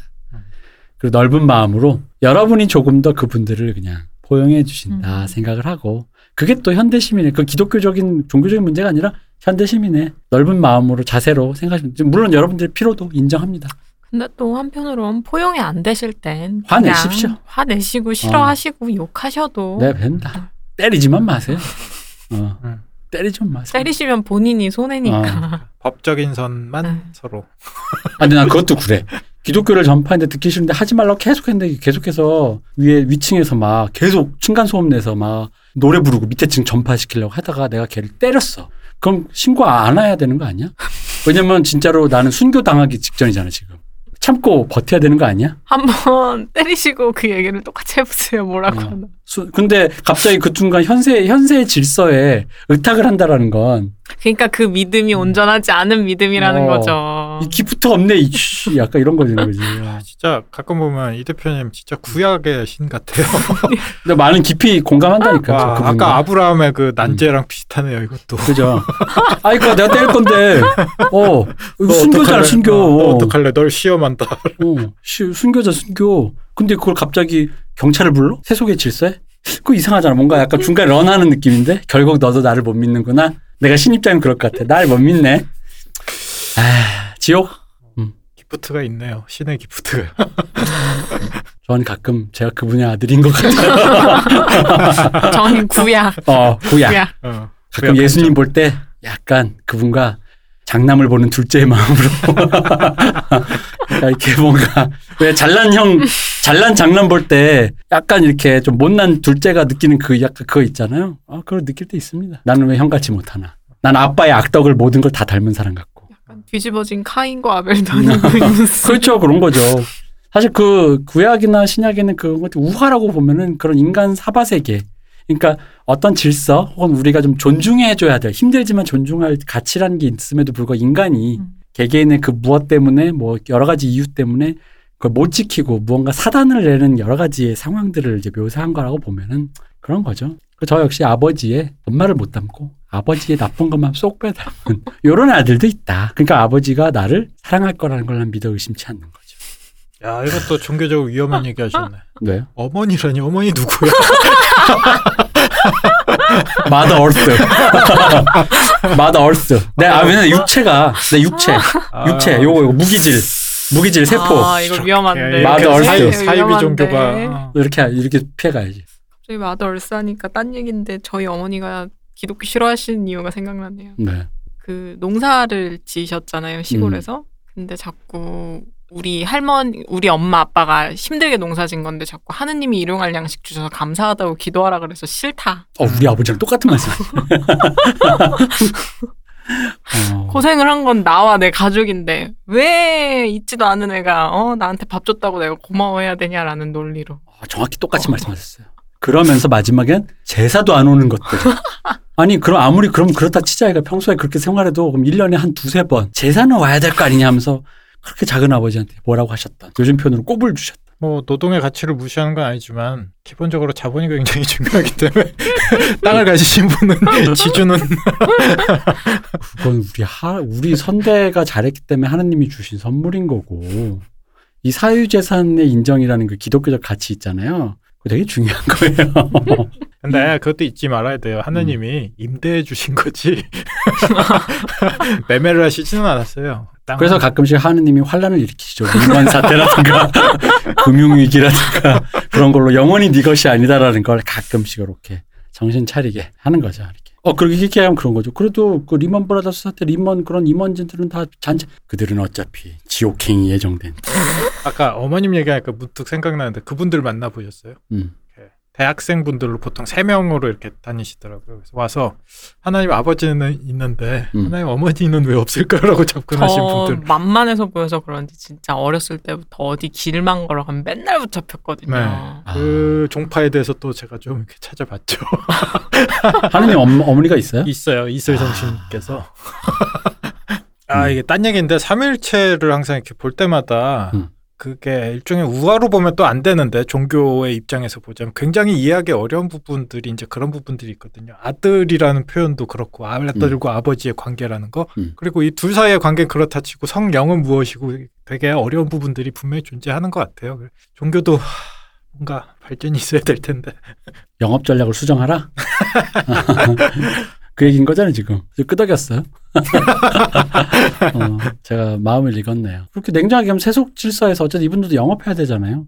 어, 사람이 먹고 살아야지. 이거 전업이잖아. 전업 유튜버는 유튜버를 많이 볼 수 있게끔 영업 전략을 짜는 거잖아요. 이게 생업이기도 하니까 먹고 살아야 되니까. 그러니까 영업 전략의 측면에서라면 이제 어떻게 보면 이렇게 표현할 수 있게 임계치가 되었다. 영업 전략을 수정할 때가 되었다. 마케팅 포인트 수정. 아니 처음에 개신교도 영업 전략 수정해가지고 갈라치게 했잖아요. 그렇죠. 어, 파이 나누게 했잖아요. 이건 피해 주세요. 아니 왜왜왜뭐 왜 피할 거죠? 네. 아 그래서 음좀 좀 마지막 질문 이제 요약해 봅시다. 존중이 도저히 안 되는데 어디까지 존중해야 합니까? 안 되실 땐 안 하셔도 돼요. 라는 말씀을 드리고 싶어요. 저는 요즘에 이제 그 리스펙트한다 문화 상대주의 해서 뭔가 이제 타인을 타인의 어떤 아까 우리 맨 처음에 얘기했던 그런 성 정체성이나 이런 얘기들 하면서 타인을 존중한다 인정한다라는 게 이제 당위 명제가 된 것 같다 보니까 어떤 내 마음에 거슬리는 것들에 대해서 부정하는 게 내 자신이 글러먹은 사람인가라는 생각이 들 때가 있어요. 근데 그럴 때는 그냥 솔직히 쿨하게 내가 그런 사람이야라는 걸 인정하면요. 음. 그 다음부터 조금 달라져요. 내가 인정 못하기 때문에 짜증이 나는 거거든요. 근데, 근데 쿨하게 인정을 하면 오히려 이게 조금 이제 좀 편해질 수 있다. 역설적으로. 저는 조금 더 쉽게 대답하자면 어떤 선까지 인정할까요? 그럼 법적인 선까지요. 아, 예, 예. 패면 안 된다 이거죠. 네. 그런 거죠. 알겠습니다. 브로콜리 너마저 노래 중에 그거 이웃에게 방해가 되지 않는 선에서라는 노래가 생각나네요. 저 그러니까 그 저 왜 요거 딴 얘기 잠깐 하자면 그런 거죠. 팔레스타인에 미사일이 떨어지는 걸 보고 있는 유태교인의 마음은 되게 쾌감이잖아요. 응징이잖아요, 응징. 그 사람들의 세계관 속에서는 이 저 사람들 사, 사탄 저 죽어 마땅한 어. 민족이라고 생각하겠죠. 그 응징인 거기 때문에 근데 우리 사회가 그것을 어떻게 파악할 수 있을 것인가. 그럼에도 불구하고 시오니즘을 인정한 겔가 도시 원더우먼으로 나올 때 나오는 순 이것을 어떻게 쳐다봐야 하는 것인가. 여러 가지 맥락이 있습니다. 음. 광화문에 이제 나오시는 분들 중에 성조기까지 뭐 그렇다 치는데 이스라엘기 많이 음. 나오시잖아요. 저는 하, 고민을 많이 하다가 지금 얘기하신 그런 포인트에서 음. 그 쾌감에 감화되신 분들 아닐까. 어, 그렇죠. 어. 화끈하다. 내가 불기둥 아까 얘기했잖아. 화끈하다니까, 그게. 구약. 어, 그냥 이렇게 저질러 버리는 그런 어떤 시원한 맛이 있어요. 어쨌든 그런 느낌을 우리가, 우리 사회가 여전히 그러니까 포용할 수 있는 게 어디까지인가. 내가 겔가도스를 욕할 수 없는 거야, 이게? 라는 거죠. 음. 어, 이게 문화적 상대성인 거야, 이게? 그게? 라는 거지. 근데 욕을 못하는 거는 단지, 근데 이게 오히려 그러니까 그런 의미로 이렇게 얘기하는 거야. 이스라엘을 자본이 뭐 미국에 많이 들어서 우리가 이스라엘 눈치를, 유대인 눈치를 많이 봐야 된다. 그 얘기는 역설적으로 돈이 신이라는 걸 증명한 거잖아. 신이, 신이, 내가 왜냐면 신이 있다라는 걸 증명하기 위해서는 신이 없는 것처럼 행동하라라는 이 유명한 얘기가 있는데 음. 그게 아니라 돈이 신이라는 걸 증명한 음. 거라는 거죠. 내가 유태 자본과 이런 것에 대해서 말을 못하는 이유는 유태인이 뒤에 있어서? 하하하. 음, 그런 거라는 거기 때문에 유태인들도 반성하시고 이걸 들을 유태인이 아니라 너희들은 백인이 아니야. 백인인 척 하지 마 자꾸. 그런 거. 음, 이제 이렇게 해서 지뢰 한 수십 개 한번 발가 터트려 봤습니다. 내가. 그 우리나라에서 비교적으로 좀 마이너한 이슬람 같은 경우에 요새 문제가 되는 게 네. 동네에 이제 이슬람 회당 같은 걸 차릴 때 네. 마을 주민들하고 이제 다툼이 되게 크다 그러더라고요. 음, 이러한 경우들에도 이러한 갈등들도 음. 현대 국가의 법이 굉장히 어, 좋은 솔루션들을 음. 내주시니까 거길 따르는 게 가장 편하다. 음. 네. 아 그리고 국가에서 허가를 냈으면 또 나는 맞는 뭐 거겠지. 내 맘의 간지러움보다도 믿으시는 분 안 믿으면 모두 다 상당히 뭔가 짜증내고 있으면 나한테 짜- 그게 옳든 그르든 한번 들여는 봐야 돼. 저 사람이 왜 나를 그렇게 저럴까? 음. 그러니까 이제 예를 들어 저 멀리 가자면 호모포비 하고 있는 남성에 대해서 여러 가지 분석들을 제공하잖아요. 그런데 그런 것들과 마찬가지예요. 저 사람들이 단지 나쁜 사람들하고 치워버리는 게 아니라 왜 저런 생각을 갖게 됐을까? 뭐 이런 거 얘기하듯이 그런 것처럼 지금 한번 들여다볼 필요는 있다. 나에게 대해서 무언가 음. 내가 가진 무언가 요소에 대해서 적개심이라든가 불편함을 호소한다면 그것은 또 무엇일까? 한번 그런 시간이 된 것 같습니다. 오랜만에 속 시원하게 지뢰 한번 그냥 불기둥 한번 내려봤네. 이게 시작부터 지뢰라서 아니 음. 지난 방송부터 시원하게 아, 힘들다. 오랜만에 안날람 답네. 폭풍이네. 아, 아 좋네요. 음 하느님 사랑하고요. 하느님의 이름으로 또 후원해 주시는 분 있으시면 또 제가 또 십계명을 한번 읽어보겠습니다. 정광훈 목사님 후원 부탁드립니다. 아, 그럼 정광 목사님 지금 감옥에 계시지 않아요? 그분 나오셨죠? 지금은 네. 나와 계시죠? 아닌가? 아? 나오시지 않았어요? 나왔어요? 아, 중간에 한번 뭐 나와가지고 막 또 모집하고 막 그래가지고 음. 되게 저 이상한 단어가. 떠올랐다. 뭐요? 슈레딩거의 전광훈. 앞으로의 행태를 보시면 음, 언제 들어가도 이상하지 않으신. 음. 근데 박해를 유도하는 사람은 박해 아닌 거지 그거죠. 그쯤 되면 그. 그, 어. 그러니까 그 사람도 내가 봤을 땐 어, 박해나 순교에 해당하지 않는다. 음. 음. 셀러브리티 내지는 인플루언서 정당인 비욘세요? 내지는 아, 그 계열의 뭐, 네. 그 뭐. 네, 그렇군요. 자, 다음 사연 하겠습니다. 자, 다음 사연입니다. 지금을 즐기는 게 잘 안 되는 본인이라고 말씀하셨습니다. 그 이분이 이제, 이제 이렇게 말씀하셨어요. 가끔 방송을 듣다 보면 이 대표님이나 박 박사님은 삶의 끝이라고 해야 할까요? 항상 시작이 끝이고 끝이 시작이다와 같은 말씀을 종종 하셨는데 제가 같은 맥락에서 이해한 건지는 모르겠지만 예를 들어 사랑에 비유한다면 아무리 사랑하는 커플이라도 그냥 시간이 지난 후 사랑의 시효가 다해서 헤어지는 경우도 있고 당시의 상황과 환경, 뭐 전쟁이나 사회적 편견 이런 것에 부딪혀 흐지부지 결실을 맺지 못하는 경우도 있고 설사 많은 이들의 축복을 받고 법적으로 연을 맺는다 한들 이혼을 할 수도 있고 또는 니마 그강을 건너지 마오처럼 백년해로 하는 그러나 그것조차 한나란시 함께 죽음을 맞이하는 경우는 드물기에 어찌됐든 이별하고 상실하는 경험을 마주할 수밖에 없다는 얘기처럼 들렸어요. 모든 것에 흥망성쇠랄까요? 그런데 문제는 결국 그렇게 끝날 거고 헤어질 거고 있었던 장소도 사라지고 회사와 직업도 영원하지 않고 친했던 인연과도 멀어지고 그렇게 그렇게 변해갈 거야 라는 게 그래서 우리는 결론적으로 지금을 즐겨야 해. 지금 이 순간을 더 기억해야 해. 더 재밌게 하자가 되지 않는 저 같은 인간은 어떻게 해야 하나가 제 고민입니다. 저는 아 그렇게 이거 다 끝나는구나 하고 그 끝이 있겠구나 생각하면 오히려 굉장히 차분해지고 무기력에 휩싸여 버리는 인간이라는 거예요. 어디에 고치되어 방방 뛰고 막 아이돌도 좋아하고 그런 사람들을 보면 너무 부럽고 신기합니다. 저게 저렇게 좋을까? 어떻게 저렇게 환호하지? 그 생기발랄한 에너지 말이에요. 저는 도무지 그런 에너지가 나지 않는다는 겁니다. 끝을 인지하지 못해서 그러는 걸까? 아니면 다 알고도 그게 가능한 걸까? 다들 이걸 어떻게 받아들이고 견디고 사시는지 너무 궁금해요. 제가 정말 깜짝 놀란 경험이 있었는데 부모님과 코로나와 관련해서 오래 살고 볼 일이다. 환경 문제 어쩌고와 같은 내용의 얘기를 하고 있었는데 제가 결국에 현대인은 노년에 병원에서 죽을 확률이 높고 대부분은 요양원에서 누가 소변줄 깔아주고 그렇게 하루하루 흩어지듯 죽는 게 아니겠느냐라는 얘기를 했었는데 갑자기 어머니가 우시더라고요. 잘못했네. 그런 현실적인 얘기가 당혹스러우셨나 봐요. 상상하니까 너무 힘드시다면서 어쨌든 저는 불운과 최악을 상상하는 게 그렇게 힘든 일이 아닌데 쪽방촌에서 고독사하는 사회 문제를 생각하면 심지어 꽤 괜찮은 실버타운에서 죽는 것은 절대 워스트가 아닌 삶이란 거죠. 저 나이가 되고도 남은 삶을 짚어보는 게 당혹스럽다면 되게 순수하고 나이브하게 사시는 건가 싶기도 했지만 더 말을 얹지는 않았습니다. 어떻게 해야 하는지 잘 모르겠습니다. 해결되지 않은 혹은 해결책 자체가 존재하지 않는 문제를 끌어안고 있는 건지 제가 느끼긴 삶이 정말 긴 것 같아요. 그걸 다 알고도 버티기엔 점점점. 아날람 패널분들은 제가 느끼기엔 항상 컨템포러리를 놓지 않고 잘 꾸려서 사는 삶의 주인공들 같아요. 그럴 리가. 그래서 제가 아날람을 듣는 이유기도 하고요. 제가 예체능 관련 업계의 직업군이 아니다 보니 느끼는 것일 수도 있지만 이 대표님이나 박 박사님이나 얄 작가님의 그 에너지가 너무 부러워요. 에너지요? 그러게요. 이분 저희랑 비슷하신 분인데. 음, 좋아하는 것, 열광하는 것, 그것을 막 즐기고 나눠주시는 얘기가 늘 감사할 따름이고요. 긴 두서없는 고민들이 잘 전달될 수 있을지 모르겠지만 패널 분들의 삶의 지혜를 조금 나눠주셨으면 감사하겠습니다. 하셨습니다. 자, 그러니까 이분은 일단 생각이 딱 되면 어느 순간 그게 쫙 정립이 되면서 무기력에 휩싸이고 그러면서 또 그 생각하는 게 결코 뭐랄까 쉽게 상상이 되어지다 보니까 남한테도 그냥 그 얘기를 하는데 그게 좀 충격적으로 다가오시는 이분 어머님 같으신 분들은 힘드시다. 본 얘기에 들어가기 앞서 네. 어머님한테 이러면 안 된다. 왜냐하면 그 목전에 시간이 얼마 안 남으셨잖아요. 사실 어, 나도 그 어머님은. 얘기 하려고 그랬는데요. 어 그런 분들의 무게는 달라요. 맞아요. 많이 남은 사람하고 음. 예, 시험이 코앞에 있는 사람하고는 이 감각이 다르다고. 이게 고3한테, 그치 고3과 어. 고1 아니, 고3과 중3 정도. 그치 중3 음, 중3도 아니지 초등학생하고 그치. 고3은 입시 얘기의 무게가 다르다. 음, 고등학생이랑 중학생, 중학교 2학년이랑은 좀 다르죠. 언젠가 치를 고3 같은 그 대학 수능이라는 것과. 그러니까 끝을 이런 식으로 그려보신 거에 익숙하신 분조차도 내일 음. 모레일이면 눈물 난다. 음, 맞아요. 저도 그 얘기 하려고 그랬어요. 예.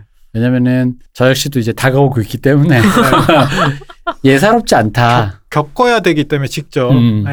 예. 당연한 인건 알겠고 음. 뭐 냉소적으로야 그렇게 말하죠. 말하는데 그렇다고 해서 그게 녹록한 느낌은 아니다. 예, 그러니까 이제 그런 부분들에 대한 TPO가 조금은 필요하지 않을까. 약간 이제 그런 생각을 해보면서 자 어떻게 이런 분들은 어떻게 될까. 근데 이 사실 이분의 고민이 뭐 다들 그러시지 않는 크게 다르지 않잖아요 우리랑. 음. 아, 제가 보기에 이분은 근본적으로 사람마다 살면서 쓰는 에너지의 그 평균 소비량이 이 순환한 때는 양이 좀 다르잖아요. 음. 그 자체가 애초에 조금 낮으신 분 아닌가. 이게 나쁜 건 아니라고 봐요, 저는. 음. 그 현대 사회가 사람들한테 어, 산업 사회가 되면서 점점 높은 에너지량을 항상 유지하기를 계속 강요하는 부분이 있잖아요. 이것이 옳다라고 계속 얘기하고 high tension의 고에너지 상태를 유지하면서 갈리는 사람 굉장히 많거든요. 근데 이분 같은 경우에는 타고나게 그런 에너지의 층위 자체가 좀 많이 낮고 어, 그런 분이 아닐까라는 생각이 처음에 좀 들었어요. 음. 그리고 저는 그게 나쁜 일이 아니라고 보거든요. 그건 사람마다 다른 일이지. 음. 좀 다른 의미로 보자면 지금 얘기했듯이 모든 일이나 사물에 대해서 그 끝을 한번 머릿속에 그려보고 그로 인해서 차분해지고 무기력해지는 게 어떤 의미에서는 불교를 한번 갖고 와볼게요. 이게 사 성제 팔정도라는 얘기가 있잖아요. 사성제가 뭐냐면 고집멸도인데 음.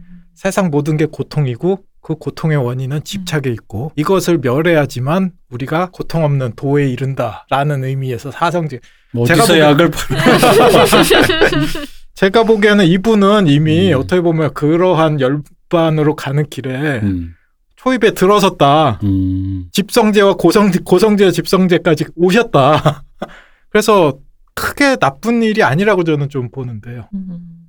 근데 제 생각에는 이분은 약간 그런 거죠. 그러니까 그거를 상상할 때 있어서의 그러니까 이 인생이라는 게 희노애락이 있는데 그 중에서 약간 부정적인 카테고리에 있는 것들을 미리 상상하는 쪽에 좀 가깝잖아요. 네, 이런 부분이 저도 조금 우려하는 바가 음. 아까 그때 나쁘지 않다라고 말씀은 드렸지만 또 데이터상으로 살다 보니까 뭔가 내가 하고 싶은 게 있는데 그걸 지레 포기하면서 음. 저 포도는 쉴 거야라는 전략으로 이러한 종류의 사상을 바라보는 방식을 차용하시는 분들도 좀 많기 때문에 이건 자기 스스로 잘 알 것 같아요. 음. 거기에 넘어가지 말자라는 말씀을 조금 드리고 싶었어요. 왜냐면 여러 가지를 생각하고 그것을 유추해냈을 음. 때 근데 그 생각하는 카테고리가 좀 특정 카테고리에만 너무 치우쳐 있다면 저는 오히려 좀 다른 카테고리도 한번 같이 한번 염두에 두는 것이 예를 들어 앞으로 이렇게 됐을 때 결국 죽을 거야라는 건 죽기 전에 아름다운 날이 있을 거야라는 말과도 같은 말일 수도 있는데 음.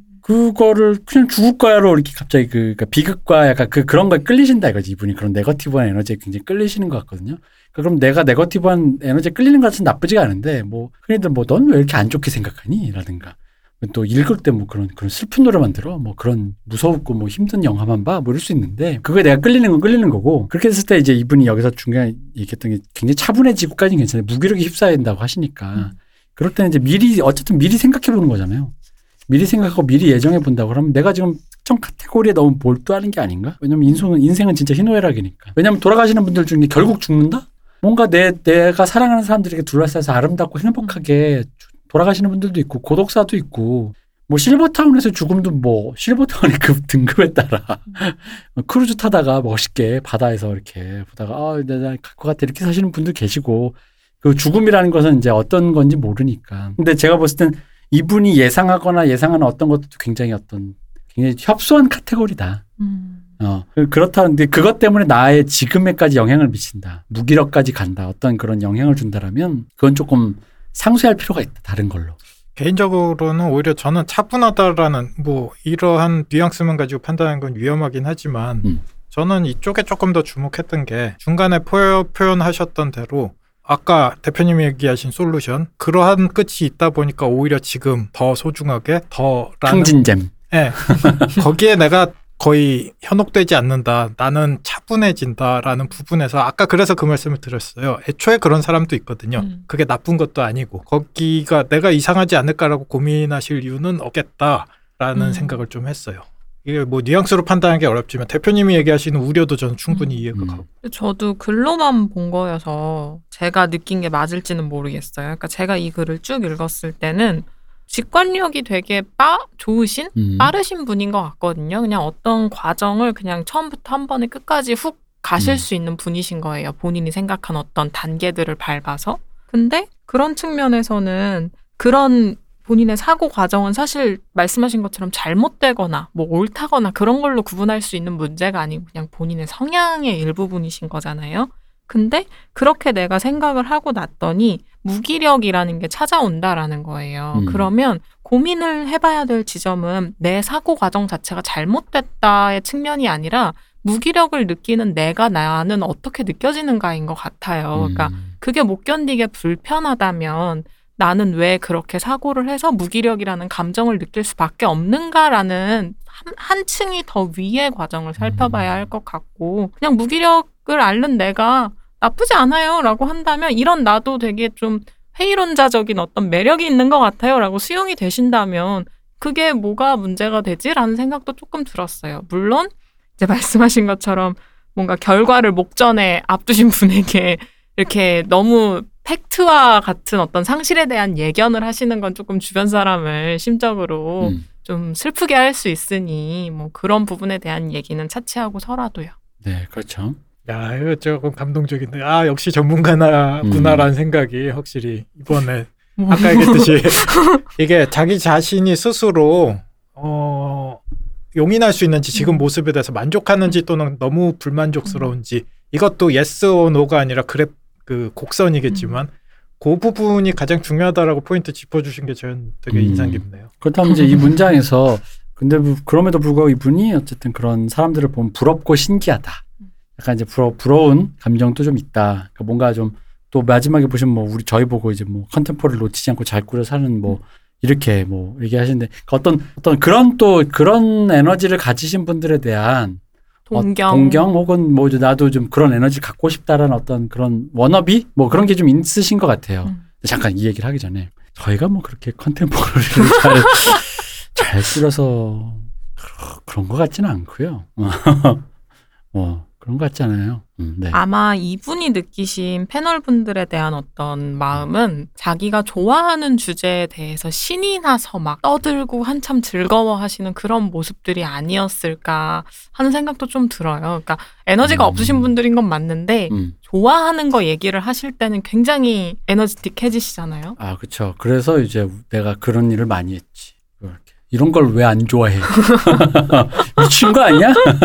그 되게 불균형한 삶을 살고 있죠. 한정된 에너지로 세상 대부분의 꼭 해야 될 일들에서 그걸 음. 빼고 예, 그런 쪽으로 집어넣고 사람이 아닙니다. 사람 꼬시를 해야 되는데. 아. 어. 어쨌든 그렇습니다. 이게 별로 그렇게 딱히 저희가 겉에서만 보시기에 좀 왠지 뭐 그래 보이시는 것 같은데 아닙니다. 저희가 딱히 그 저희도 비슷하고 그런 특히 저의 경우만 예를 들어보자면 저도 에너지의 그이 발화점이 굉장히 낮고 총량도 적은 사람이라 그리고 저도 이런 굉장히 좀 공감하는 게 저도 약간 이런 네거티브한 쪽으로 좀 더 빨리 계산이 잘 돼요. 어차피 뭐씨 뭐 약간 이런 약간 허무주의적이고 약간 부 부정적인 감각으로 좀 하는데 어 중요한 건 사는 게 부정을 향해 달려가는 순간에도 긍정이 있더라. 음. 살아본 경험상 그렇더라. 약간 그런 것 같아요. 그리고 이건 조금 많이 궁예인데 음. 전 사람들마다 본인이 자주 빠지는 구덩이 같은 감정이 있다고 보거든요. 음. 저는 그게 대표적으로 불안이고 음. 누군가는 화일 수도 있고요. 이분은 이제 무기력이신 거죠.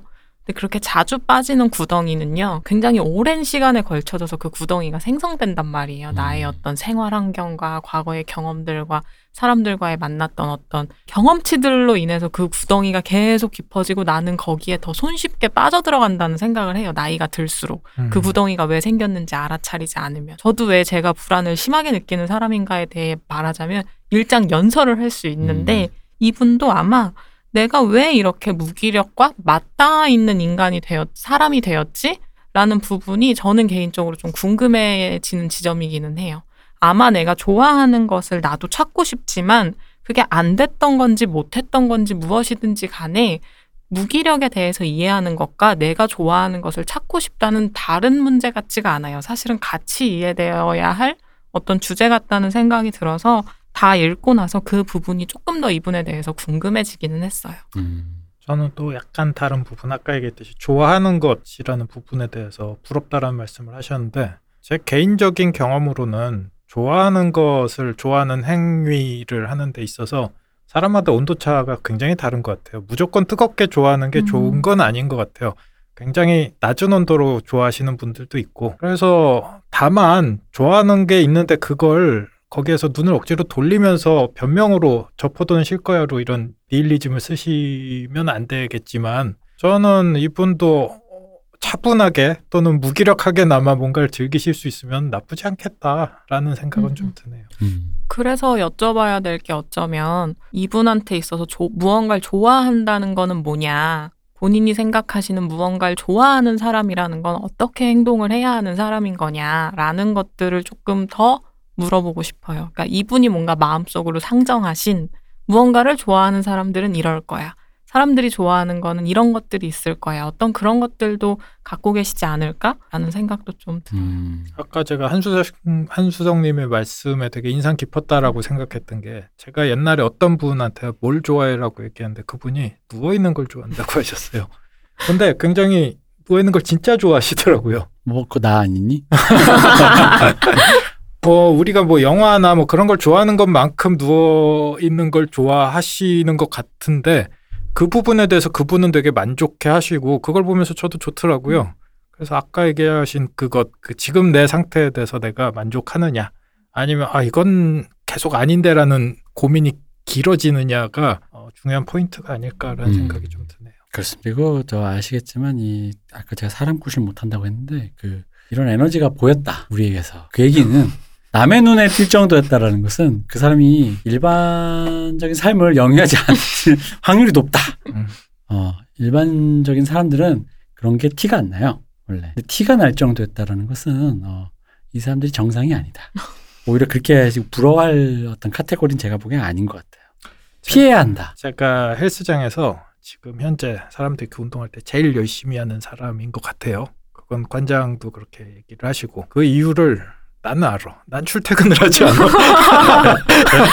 거기에서 내가 에너지를 집중해서 보여줄 수 있어. 음, 그럼요. 네. 그런 겁니다. 그리고 아마 장담하는데 아날람에 계시는 분들은 그 MBTI로 굳이 치자면 N이라고 하죠. 그뭐 음. INTJ 뭐 이런 식으로 할 때 그 N 그 N의 거의 극단점에 가 계신 분들이실 거예요. N이 뭐예요? 직관, 통찰. 음, 이렇게 세부 사항을 점검하지 않고 어떤 사고가 한 번에 숲을 그리는 경향성. 궁예. 음. 어, 그걸로 인생 여러 번 말아먹었지. 그런 음. 식으로 주식을 하면 아, 네. 기껏 돌려서 말씀드렸더니 궁예라고. 네. 섣불리 누구나 아는 것을 이렇게 짐작을 했건만. 근데 어쨌든 그런 것 같아요. 그러니까 그래서 이분이 이분은 어쨌든 한수환님 말씀이 제일 유효했다. 그 무기력이 과연 어떤 것인가에 대해서 한 번더 음. 그더 높은 층위에서 한 번 더 바라볼 필요가 있다. 알겠습니다. 사연 공유. 이거 의외로 깔끔하게 사연 공유를 딱 한 것 같습니다. 그 제가 원래는 그 사성제에 이르는 뒤에 팔 정도라고 그 네. 방법론이 있는데 그것까지 하려는데 필요가 없을 것 같아요. 야, 약을 자꾸 팔라고. 어, 아까 종교 얘기 실컷 했는데요. 거기서 하지, 거기서. 어? 이렇게 뷔페식으로 이제 기독교 했으니까 불교도.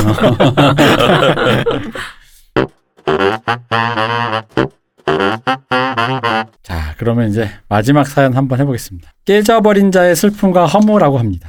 이분은 사실 저희한테 사연 여러 번 보내주셨어요. 어... 예전에 유튜브 알고리즘과 트와이스 입덕에 대한 어떤 그런 이 우연성에 대해서 고찰하신 게 있고, 그다음 또에 같이 연구소에 계시는데 이분이 미국에 계시는 분인데 아, 그 인도 친구가 냄새가 너무 나는데 너무 괴롭다. 실존주의에 대한 혐오할 수밖에 없는 나 뭐 이런 거 있잖아요. 힘들다. 근데 어쨌든 이분 요즘에는 에스파 입덕해서 또 이제 뭔가를 또 지내고 있습니다. 어쨌든 그 사이에 또 시간이 흘러서 아이의 아버지가 되셨답니다. 이렇게 next level에 네.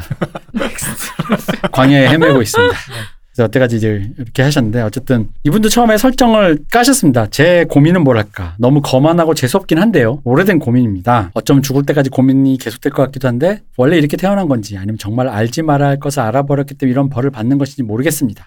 우울하고 생각이 많은 성향이라 이런 것일 수 있으니 한수성님이나 아니면 다른 패널 분들 중에 공감해 주실 수 있는 분이 계실까 하여 이리 주저리 주저리 글을 써봅니다. 라고 보내셨어요. 결론부터 말씀드리자면 공술의 공수를 알아버린 것 같다. 라고 말씀하셨습니다. 이분이 그러니까 보면 어렸을 때 완벽주의자 성향이 강하고 경쟁심도 강하고 그래가지고 공부 엄청 열심히 하셔가지고 연합고사 때 막 세 개 정도밖에 안 틀리고 막 공부 엄청 잘하신 분이에요. 그러니까 이제 미국의 랩에 계시는 거죠. 그런 연구소에 계시고 그럼 엄청났는데 이분이 이제 그 젊었을 때 암에 걸리셨을 때요. 이게 얼마나 특이했냐면 이게 이제 특이한 암이다 보니까 서울대 병원에 있을 때는 보고된 적이 없고 어쩌다 보니까 이제 수술은 잘 됐고 이제 학교 나가지 못하고 병원에 지내다가 다시 학교에 나갔는데 이때가 이제 많이 힘드셔가지고 누워서 걷는 법부터 다시 시작했다고 합니다. 그러다 보니까 이제 계속 이게 원래 암 5년 10년 뭐 이렇게 5년 단위로 이렇게 체크하잖아요. 잠, 잠깐 누워서 걷는 법이 뭐죠? 누워서 누웠을 때부터 저도 이런, 어. 저도 연습을 해봐야겠는걸요. 아 그것만 되면 너무 네. 너무 쏙 들어오네. 한 달 넘게 누워 있어서 걷는 법부터 연습했어요. 네. 그렇답니다. 근데 이제 어쨌든 이렇게, 이렇게 5년, 10년 주기로 체크하잖아요. 원래 암. 생존자 뭐 이렇게 표현하기도 하는데 이런 거를 이제 겪다 보니까 이제 생존자로 분류되어 살고 계시다고 합니다. 근데 이제 이후로부터는 뭔가 한쪽 기둥이 무너진 것 같은 느낌을 받으셨다고 하는데 그게 뭐 이제 이분이 표현하시기로는 학업성적으로 사람들을 무시하고 했던 행동에 대한 벌인지 마치 엔진이 고장난 차 같은 느낌을 받으며 살고 있습니다. 라고 하셨어요. 그래서 아프기 전에 신나게 달렸던 것 같은데 이제는 막 사고가 날까봐 달리지 못하는 것 같고 무언가 도전하는 데 있어 소심해졌고 집중하는 것 자체에 두려움이 있다. 그리고 이렇게 열심히 하다 또 아프면 어떡하지라는 생각과 그러면서 뒤처지는 거에 대한 극심한 불안감이 삶을 지배하고 있습니다. 이거 작게는 불면증과도 비슷한데 제가 불면증을 최근에 겪었는데 불면증을 뒤척이는 게 너무 싫으니까 자꾸 자는 걸 유예하는 거예요. 그 이제 그 그러다 보니까 오히려 나중에 심리적인 문제가 큰 거예요. 그래가지고 자면 자는데 그 인면이라 그러더라고요. 그 잠에 드는 것까지가 굉장히 괴로워. 뒤척이는 게 너무 힘들어서 그러니까 자꾸 외면하다 보니까 점점 좀 이렇게 됐는데 아 뒤척이든 말든 해보자면서 저는 훨씬 나아졌고 이제는 거의 안 그러거든요. 근데 이제 그런 이런 거랑 비슷한 것 같아요. 이러다가 괜히 불안해지고 불안하다 보니까 외면하고 그러면서 또 불안해지고 막 이런 건데 이분이 또 키도 크시대요. 공부도 잘하고 키도 크고 그리고 어디서든 밝게 행동하려는 성향이라 사람들이 보기엔 이분이 이런 고민을 가지셨을 거라고 생각을 못하는 그런 스타일이신 것 같아요.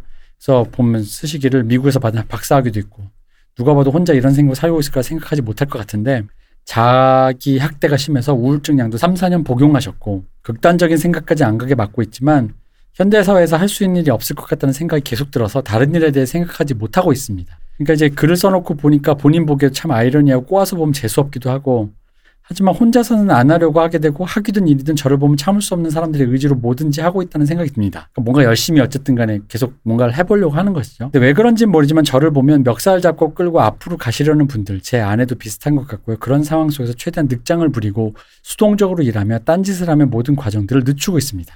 예를 들어 얘기하자면 인생이 자동차 경주라고 한다면 1등으로 달리다가 엔진이 고장이 나서 사고가 난 것 같습니다. 그리고 현타가 온 것. 1등에서 트로피 들어도 어차피 뒤지면 끝이다. 이걸 안 거죠. 그런데 살아야 하니까 경주 같은 현대사회에 뛰어들긴 했는데 어쩜 누가 떠민 걸 수도 있고요. 그런데 예전에도 1등 했었으니까 달릴 수 있다며 옆에서 엑셀을 밟아줘서 차가 가긴 합니다. 하지만 저는 언제 엔진이 터질까봐 브레이크를 잡고 있고요. 브레이크도 과열, 엔진도 과열. 그래서 본인도 지치고. 하지만 옆에 쌩쌩 가는 다른 차를 보면 마음은 또 불안한 운전자입니다. 라고 표현하셨습니다. 자기 계발서 100권 정도는 읽으셨대요. 왜, 그, 그 주변에서 왜 그렇게 괴롭게 사냐면 핀잔도 주고. 메타인지라고 하는 말을 하던데 어디서 어떤 상황을 멀리서 바라봄으로써 그 상황에 대한 객관적으로 판단하는 거라고 봤을 때 본인은 이제 어차피 끝날 인생 열심히 살아서 뭐 하나 잘 나가더라도 암 걸리면 끝이야. 나는 또 한 번 걸렸으니까 유전학적으로 또 걸릴 거야. 더 위험할 거야. 이런 생각으로 현재 일과 상황에 집중 못하고 있습니다. 막 무언가 열심히 사람을 보면 멍청한 놈들 끝이 있는 줄도 모르고 쯧쯧쯧 이런 생각을 하는 것 같아요. 라고 말씀하셨는데 이게 앞 사연과 약간 비슷해요. 약간 결론적으로 도달한 부분이. 그렇죠. 뭐 상태가 비슷하다라고 볼 수 있는데 저는 되게 정반대에 거의 서 있는 느낌이라고 좀 받았어요. 약간 도, 그 경로는 좀 다른데 도달하는 지점이 약간 네, 그러니까 허무주의라는 어떤 형태는 같은데 음. 그 안에 로직이라고 해야 되나? 그게 네. 좀 다른 느낌. 경로가 좀 다른 것 같아요. 네. 그래서 어쨌든 이렇게 마지막으로 이렇게 쓰- 쓰셨어요. 시간이 지나다 보니 제 욕심의 크기가 너무나도 커서 무한의 만족을 추구해서 그런가 싶기도 하고요. 어차피 100점 못 받을 것 같아서 시험을 안 보는 사람의 심리. 그냥 잘 살고 싶습니다. 참고로 애니어그램 4번, MBTI, 잔다르크형, INFP, 인프피죠. 취업 불가형 인간이 현대사회에서 버둥대고 있다라고 말씀해 주셨습니다. 자, 어쨌든 그런 것 같아요. 결론만 보면 또 도달하는 지점이 아까 그 4번 사연과 비슷한데 바로 방금 말씀해드린. 근데 이제 경로가 좀 다른 것 같아요. 이분은 언- 굉장히 뭔가 자기를 태우다가 어느 순간에 뭔가 뭐가 걸려가지고 거기서부터 뭔가 현타. 이것도 궁예인데 네. 제가 보기에 아까 도달한 지점이 같다라고 말씀을 하셨는데 실제 두 사람이 실제로 어떻게 사시는지는 모르겠지만 그냥 궁예질을 하자면 음. 전분이 차분하고 무기력한 삶을 실제로 사실 것 같은데 이분은 옆에서 보기 굉장히 지금 보기에도 열심히 사실 것 같은데 왠지 본인 본인도 그걸 아시는 것 같거든요. 네. 네. 남들은 전혀 내가 이런 생각하고 사는지 모를 거다라고 음. 말씀을 하시니까. 음. 저는 그냥 이분이 약간 이게 잘못 들으면 재수없게 느껴질 수 있어요.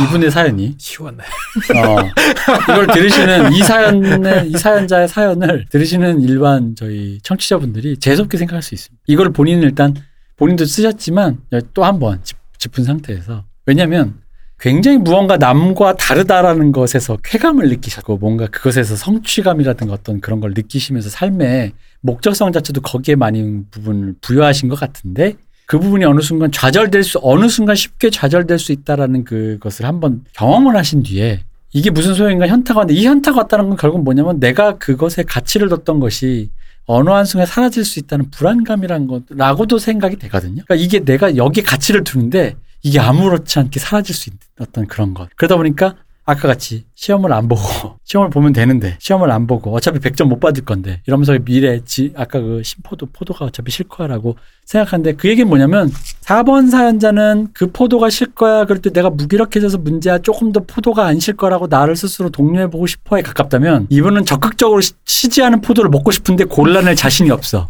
근데 나는 포도를 한 번도 신 거를 먹지 않았던 사람인데. 근데 이번엔 나한테 재량권이 주어졌네? 이번엔 조금 문제가 어려워. 신포도가 좀 더 많은 것 같아. 빠져나갈 방법이 없네? 이럴 때 그냥 뭔가 아무것도 안 먹고 굶어버리겠다. 약간 이게 약간 좀 로- 로직이 좀 다른 거죠. 그런 시기다 보니까 이분이 추구하고 있는 평상시에 그 느꼈던 가치라든가 살아오신 삶의 궤적이 타인이 보기에는 제가 보기에는 그러니까 일반인이 보기에는 약간 운이 좋았다의 부분도 해당될 수 있을 것이고 타인이 보기엔 조금 같이 공유하거나 공감해주긴 조금 힘든 본인 스스로의 가치가 좀 높으신 그런 분이라고 생각이 들어요. 그러니까 이 부분에 대해서 본인도 이제 아마 알고 계시는 것 같고 일단 이 부분을 짚고 그 다음에 얘기를 해야 될 것 같아요. 근데 한편으로는 저는 음. 이분이 아마 혼자서 느끼셨을 그 불안과 부담은 엄청난 거였을 거라는 생각도 해요. 그러니까 왜냐하면 저도 비슷한 맥락에서 혼자 막 발버둥을 치면서 막 앓는 소리를 하는 유형의 인간이어서 저희 어머니가 맨날 했던 말이 아우 저것도 죽는 소리 하네, 앓는 소리 하네, 음. 저것도 잘난 척 하네 였거든요. 근데 그 순간은 진짜 그게 너무 힘들고 진심이에요. 뭔가 음, 이뤄놓은 그죠. 게 있다 손 치더라도 이만큼 한 거를 다음에는 못할지도 몰라. 그러니까 그 심포도 일화랑 약간 음. 비슷하죠. 그러니까 그 마음 때문에 아마 괴로우셨던 거는 정말 지, 정말 맞을 것 같고 근데 그러한 상황에서도 지금 미국에서 박사학위를 따서 학위를 갖고 생활하시면서 했다는 건 서바이벌 했다는 거거든요. 이건 완전히 저 같은 사람이랑은 그 겪으셨던 혼자의 그 심적 고통의 음. 무게가 다르다고 생각을 하는 부분이 있어서 네.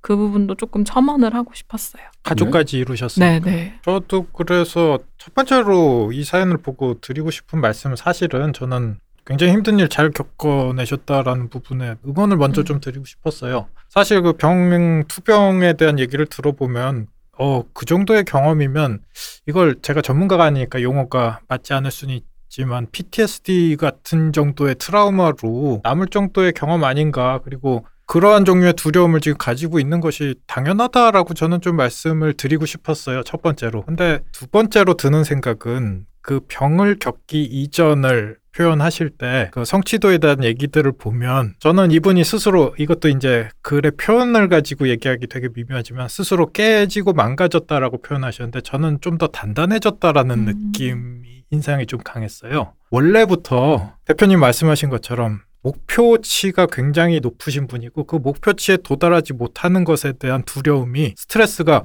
병 이전 때부터 굉장히 크셨던 분이 아닐까라고 좀 예상을 해요. 그래서 이런 얘기는 조금 조심스럽지만 혹시라도 이 병이 인생에 없었을지라도 이 경험 아까 얘기했듯이 굉장히 강렬한 트라우마로 남는 이 경험이 없었을지라도 언젠가는 인생에서 이러한 종류의 고민으로 다가올 수밖에 없는 원래의 어떤 원인이 프레임이 있었고 그게 더 음. 단단해진 형태가 아닐까라는 음. 느낌이 좀 들었어요. 음. 왜냐하면 모든 도박에서 인생을 도박이라고 친다면 모든 레이스에서 내가 항상 돈을 딸 수는 없잖아요. 언젠가 맞을 정이었다. 구약 구약에 하는 아, 이 기독교적 세계관에서 벗어나지 못하는. 네. 하여튼 개인적으로는 좀 그런 인상을 받았는데 음. 네 그렇습니다. 그렇군요. 그래서 개인적으로는 저는 지금도 오히려 이제 그러한 트라우마가 있다 보니까 점점 더 목표를 높게 음. 잡으시는 것 같은데 대부분 제 경험상 저는 전문가가 아니다 보니까 주변에 이러한 성향을 가지신 분들을 보면 이러한 목표치가 오히려 불명확해서 굉장히 힘드신 분들이 많더라고요. 인생이나 좀 커다란 부분에서의 목표까지도 생각을 하시니까. 그래서 이게 맞는지는 모르겠는데 저 같은 경우에는 개인적으로 이런 분들한테는 그 좀 더 목표들을 세분화하고 눈앞에 가시적인 부분으로 명확하게 잡아서 하나하나에 집중하도록 집중도를 어떻게 보면 조금 분산시키는 음. 것도 방법이 아닐까라는 생각이 좀 들기는 했습니다. 근데 저도 비슷한 생각을 했던 게 저는 처음에 이야기를 듣고 뭐가 좀 떠올랐냐면 아마 자기개발서를 100권 넘게 읽으신 분이라고 하시니까 제가 말씀드리는 것도 뭔지 바로 아실 것 같아요. 그러니까 아들러라고 개인 심리학에 대해서 이야기한 학자가 있는데 이 학자가 제일 중요하게 본 게 인간의 열등감이었어요. 왜냐하면 이 학자 본인도 어렸을 때 조금 질환을 알아서 본인이 몸이 불편한 장애를 겪은 거예요. 근데 그런 어떤 신체적인 장애, 어떤 인간의 삶에 닥친 어려움들을 극복하고자 하는 시도에서 인간이 어떤 것들을 성취해내고 그가 성장할 수 있는 기반이 된다라는 요지의 이론을 이제 이야기한 음. 학자인데 좀 그 얘기가 되게 많이 겹쳐졌던 것 같아요. 그러니까 근데 이제 그 열등감이 너무 과도해서 열등을 넘기 위해 내가 과도한 목표치를 설정하거나 내 것 이상의 무언가를 하려고 했을 때 그것이 컴플렉스로 발현될 수 있다라는 것도 이제 어떤 지점인데 사실 저도 정말 얄 작가님이랑 비슷하게 이분도 마지막에 말씀하시잖아요. 내 욕심의 크기가 너무나도 커서. 그러니까 분명히 이상적으로 설정한 나라는 존재가 이분 안에 추상적이지만 뭔가가 있는 것 같아요. 어렸을 때부터 계속 그림을 그려오셨던 거죠. 근데 그 이상적인 나에게 늘 도달하고 싶으셨을 거예요. 그것과 완전히 핏되는 나를 보고 싶으셨을 것 같아요. 어차피 할 거면 나 제대로 해야 되는데 그렇게 제대로 하기에는 내가 실패할지도 모른다는 두려움, 내가 어쩌면 또다시 손상될지도 모른다는 어떤 두려움들도 부단히 겪으셨을 거예요. 음. 근데 사실 이게 너무 당연하게 느껴지잖아요. 누구나 다 목표가 높으면 거기까지 도달하기 위한 과정이 힘들 거라는 것도 알고 그게 얼마나 힘들지에 대해 두려움을 갖는 건 사실 너무 당연하거든요. 그리고 이분은 아마도 본인이 그걸 아셨을 거예요. 내가 왜 이렇게 두려운지 어렴풋하게. 그러니까 그 불일치를 해소하려고 그 두려움을 해소하려고 약도 드시고 책도 읽어가면서 부단히 노력해 오셨던 거죠. 근데 그렇게 겪어내시면서도 무언가를 분명히 성취하셨어요. 엄청나게 많이. 본인은 되게 겸손하게 이렇게 별거 아니라고, 아니라는 식으로 저, 제가 듣기에는 말씀을 해주셨지만. 그저 이렇 저는 사실 이분과 굉장히 많은 솔직히 그렇게 많은 장난스럽게 말했지만 성격적으로 좀 공감 가는 게 많아요. 일치하는 게 많아서 성취하는 게 나 같은 사람은 있잖아요. 그건 원래 내가 가져야 될 것이었어. 음, 어. 개인적으로는 어. 이런 성향의 분들한테 소위 쉽게 얘기하는 트로피 안 쥐어도 된다. 천천히 가도 된다. 행복한 사람이 오히려 트로피 쥐는 거다. 이런 류의 얘기들은 크게 도움이 안 되는 것 같더라고요. 이런 분들은 애초에 음. 이러한 성향을 가지셨기 때문에 이렇게 앞에 분이 제 느낌으로 제 표현으로 에너지가 평소에 조금 음. 낮은 분이라면 제가 보기에 이분은 과하게 좀 높으신 분이라서 오히려 이걸 분산 강영욱처럼 얘기하는 나? 에너지를 분산시켜 줄 수 있는 어 아까 큰 레이스에 오르는 것에 트라우마가 있어서 아예 레이스에 오르는 음. 게 두려워진다면 작은 레이스들을 여러 번 해보시는 것도 좋지 않을까라는 생각이 좀 그리고 큰 거에 대해서도 욕심이 나고 내가 더 높은 것들을 추구하고 싶은 사람이라는 걸 뭐 인정하실 때도 되지 않으셨나라는 음. 생각도 들어요. 욕심의 크기가 크실 거예요 아마. 저는 그냥 이 얘기를 들어보고 싶어요. 그러니까 그 저희 과에서 겪은 건데요. 저희 과에 들어온 애들이 나름 들어올 때는 콧대가 높아요. 지가 있던 고등학교에서 남들보다 좀 뛰어난 신면을 가진 애들이야. 남들 뭐 그냥 이렇게 멜론 차트 보는데 혼자 막 남들 안 보는 영화 보고 음악 듣고 하던 애들이니까. 심지어는 성적도 꽤 어, 높은 성적도, 편이고 어, 성적도 좀 공부 좀 어쨌든 뭐 방귀 좀 끼던 애들인 거죠. 그럼 들어오면서 이 애들이 대부분 공통적인 갖고 있는 게 있어요. 그러니까 본인과 지금 같은 이런 류의 강박이 있어요. 그러니까 나라는 사람이 성취해야 될 것. 그 영화를 이제 근데 찍어요. 영화가 재밌는 게 혼자서 글 쓰는 거나 혼자서 그림 그리는 게 아니다 보니까 이 공동 작업이에요. 음. 공동 작업이라는 것은 무엇이냐면 타인의 의견을 수용할지 말지를 판단해야 되는 거예요. 음. 수용할지 말지, 수용할지라는 거죠. 그리고 그 판단을 수용했을 때 내가 무너진다라는 생각을 안 들어야 되는데 이 어릴 때 이 거만한 것들은 그것을 나를 해치는 행위라고 생각하는 경향이 많아요. 그러다 보니까 나의 이데아 우주 속에서 완벽하게 구현된 시나리오와 완벽하게 빌드업된 시나리오 거기에 완벽하게 로버트처럼 연기해야 될 너. 근데 내 마음에도 안든 배우. 근데 갑자기 배우가 이렇게 안 되니까 누가 아이디어를 내가 이게 좀 안 되는 것 같으니까 이렇게 보자. 객관적으로 보면 그게 나쁘지 않은 아이디어인데 내가 원래 계획했던 걸 훼손하고 있어. 음. 그러면서 거기에서 만약 걔 의견이 맞다고 남들이 수용해주면 걔들은 그냥 이 영화의 전체 그림을 봤을 때 그것은 크게 나쁘지 않은데 좋은 대안이다라고 얘기한 건데 나라는 사람의 이 영화를 완성해내는 마지막 최종 단계 그림에서 훼손되었다고 음. 느끼거든요. 그러면서 이제 이 애들이 나중에 그럼 가다 보면 어떻게 되면 편집을 할 수 있는 애한테 만약에 맡기잖아요. 자기가 편집 안 하고. 애가 이렇게 저렇게 쭉 해놓으면은 거기서 또 모멸감을 또 느껴요. 음. 이 애들이. 아니, 이, 이, 그러다 나중에 이제 오디오 믹싱이나 뭐 약간 전문적인 거 어른들 기사들한테 맡겨야 되는 건 돈 내고 맡기러 가면은 어른들이 아, 뭐 이렇게 하면 되지 하면서 쓱 가버리니까 마지막 결과물을 딱 지었을 때 내, 내 자식이 안 같은 거야. 음. 이게 첫 워크샵 결과물에 대한 대부분의 창작자의 마음이거든요.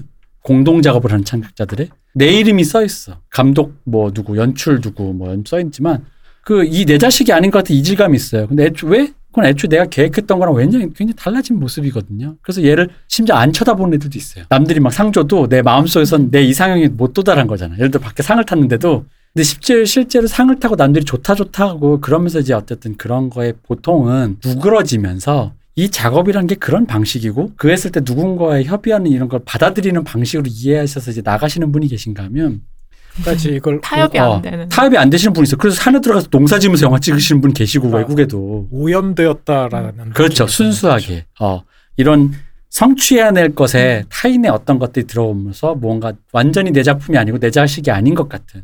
그건 진짜 내 자식이려면 내 핏줄로 내 유전자가 들어간 애가 완벽하게 내가 어릴 때부터 얘를 양육해서 누가 키워주지 않고 얘 모든 것을 다 희노애락을 봐서 끝까지 봤을 때 양육이다. 내 자식이다 인정할 수 있지. 내 피가 안 섞인 사람. 혹은 내 피가 섞였다고 내가 양육을 안 했어. 뭐 그냥 보다 보고 겪고 이런 걸 싫은 거야. 예, 그런 어떤 완전체적인 것에 대한 갈망이 강박적이지만 좀 있으신 거라는 생각이 들고 저희 과 애들이 이제 하는 그러면서 그걸 받아들이다 보면 느슨해지는 사람이 있고 너무 느슨해져서 문제인 사람도 있죠. 아예 남의 애를 빨대 꽂듯이 야 그럼 얘기 좀 해봐. 아예 자기 생각이 없어 이제는. 그런 사람들이 계시고 아까 얘기했듯이 어디 시골인가 농사 지으면서 10년에 한 편 찍겠다 이러면서 이제 완전 나만의 세계를 가시는 분, 종교적인 열정으로 가시는 분도 있는데 제 생각에 이분이 갖고 있는 그 기대치가 삶에 있어서 여러 가지 경로에 의해서 자기 생각에 그러니까 그게 뭐 결과를 떠나서 그 과정상에서 뭔가 이게 훼손이 된 부분들에 대해서 참을 수 없음이란 것도 분명히 있을 것 같아요. 그리고 흥미로웠던 게 어차피 100점 못 받을 것 같아서 시험을 안 보는 사람의 심리 이게 음. 어, 의외로 완벽주의 성향을 가지신 분들이 되게 많이 하는 이야기이기도 음. 하고 또 동시에 그 학교에서 학고 맞는 친구들 있잖아요. 네네. 그 친구들을 10명 만나면 한 3, 4명은 이 얘기를 해요. 그러니까 음. 사실 학사 경고를 받는 건 그 친구들이 굉장히 완벽주의적이기 때문인 음. 거예요. 그러니까 작은 어그러짐이 하나가 발생했을 때 그것으로 인해 전체가 다 어그러졌다라는 생각이 되니까 아예 손을 떼버리는 그러니까 그 작은 어그러짐을 견딜 수 없는 친구들이 그런 그죠? 모습들을 음. 많이 보이거든요. 그래서 약간 이 해주시는 말씀에서 조금 그 친구들이 겹쳐졌던 것도 같아요. 음. 음. 그러면서 그 친구들하고 막 하는 것들은 과업을 쪼개는 거예요. 그러니까 그 수업에서 A부를 받는 게 너의 목적이 아니라 내일 그 수업 네가 한번 결석한 그 수업에 일단 가는 거. 음. 그러니까 목표를 계속 쪼개고 그 한 번에 너가 손상이라고 생각한 그게 사실은 너에게 아무런 영향이 없다는 것을 애를 붙잡고 견뎌가면서 같이 끌고 가야 되거든요. 근데 이분은 이미 혼자서 그 작업들을 해오셨어요. 그게 심지어는 표현하신 대로 멱살을 잡혀서 응. 끌려갔다라고 그러니까 주변의 기대치에 부응하기 위해서 억지로 응. 움직였다 치더라도 그러한 연습이 트레이닝에 네. 상당히 많이 되신 분이 아닐까라는 생각이 음. 그러니까 이제 뭐라고 할까? 음. 그러니까 그 내가 보기엔 그 이뤘다라는 부분이 제가 이분과 좀 깊은 공감을 해서 그런지 훼손되었다 느끼는 거죠. 야, 저는 좀 또 그런 음. 느낌이 들어요. 지금 100점을 맞지 못할 거란 두려움이라고 표현했는데 음. 제 경험상 이러한 특성을 가진 분들은 100점이 정해져 있는 게 아니라 오히려 목표치가 느슨하게 가변적이라서 항상 음. 힘든 경우를 되게 많이 봤거든요. 항상 올려요. 어디까지 가면 더 올려야 되고 벤치프레스를 120을 하면 130을 해야 되고 이거는 조금 그 음. 그런 부분에서 어 오히려 아까 얘기했던 그 가변적인 부분, 부정확한 부분에 있어서도 조금 한번 점검을 해보시는 건 어떨까라는 생각도 좀 들고. 그러니까 이제 이게 대부분 이런 거죠. 그러니까 왜 저는 이분을 머리다 이런 분이 아니라 어린 친구가 가끔 이제 저같이 크게 뭐 잘 되지 않은 사람을 볼 때 그런 얘기를 한단 말이에요. 그렇게 사는 게 뭐 어떤 거예요? 라는 거란 말이지. 걔들 보기에는 자기는 이제 어쨌든 가능성이 많으니까 더 근데 당신 내가 보기에 실패한 삶인데 그 실패한 삶을 어떻게 버티고 사냐라는 의미의 질문이에요. 이게 이 비슷한 얘기로 그 일본의 여배우였던 여배우였던 이래. 이 일본의 그 대표적인 주연급 여배우 히로세 스즈가 아직 아기 때 이런 말을 한 적이 있어요. 애기니까 이런 말 할 수 있어. 뭐라고 했냐면 어 방송국에서 일하는 조명 스태프라든가 이런 걸 보면 무슨 생각 들어 했더니 아니 어째서 태어나서부터 어른이 되었을 때 조명 일을 해야지 하고 생각했던 걸까? 아, 그거 저도 봤어요. 붐 마이크를 드는 스- 스태프에 대해서 자 어째서 자신의 인생을 여배우 목소리나 따는데 걸고 있는 걸까? 어른이 돼서 나이도 먹어가는데 봉을 들고 목소리 따는 것만으로도 괜찮은 건가? 이래가지고 이제 처맞았단 말이에요. 근데 이 얘기가 뭐냐면 이게 그냥 애들이 할 수 있는 말인 거죠. 자기 특히나 얘는 또 주목받는 굉장히 얼굴도 예쁘고 그런 이제 주목받는 주연급 여배우다 보니까 근데 이제 지금의 내 삶은 내가 의도하건 의도하지 않건 어떠한 여러 가지 것들로 나쁘게 얘기하면 그 나의 강박적인 시선에서 훼손된 거고 좋게 얘기하면 그 타협과 결과물의 부산물이다 보니까 그게 차켜에 누적되다 보니까 나는 받아들일 수 있어요. 근데 이게 20대 나한테 이 중간 과정을 없이 보여주면 납득할 수 없지. 음. 비극 그 자체지. 만약 타임머신 타고 난 자살할 거야가 되는데 자살하지 않을 수 있는 이유는 뭐냐면 이것이 수많은 선택과 그것이 이제 그것의 결과물이고 거기에 대해서 어느 정도 납득을 하게 돼. 그러니까 어릴 때 왜 아버지는 왜 그렇게 살아? 엄마 왜 그렇게 살아라는 게 그러니까 그 말은 뭐냐면 나 같으면 죽어버릴 거야라는 건데 왜 그 사람들이 안 죽었을까? 안 죽을 만하니까 그런 거예요. 그 모든 것이 그렇게 살 수 있는 거라고 보면은 근데 이제 근데 제, 왜 제가 이분에 공감하는 이유는 뭐냐면 저 역시도 그런 여러 가지 것들 내가 박사학위를 땀에 있어서도 뭔가 좀 더 완전하게 완벽한 박사 있잖아요. 예를 들어 박사에도 만약에 1등부터 100등까지 있다면 99등 박사와 1등 박사는 다르다 이거야. 미장센 영화제에서 감독상 받은 애랑 칸 영화제 단편 영화제 받은 애랑 다르단 말이야. 근데 둘 다 졸업해서 상을 받았다 해. 단편 영화제. 둘 다 CJ가 어, 상 받은 단편 영화 감독 불러서 감독 데뷔 시키려 그래. 아 뭔가 내 마음이 꼬름하다 이거야. 둘 다 감독 준비하고 둘 다 선후배 사이에서 옆방에서 수- 서로 시나리오 쓰고 있는데 밖에서 보면 똑같은 사람이잖아.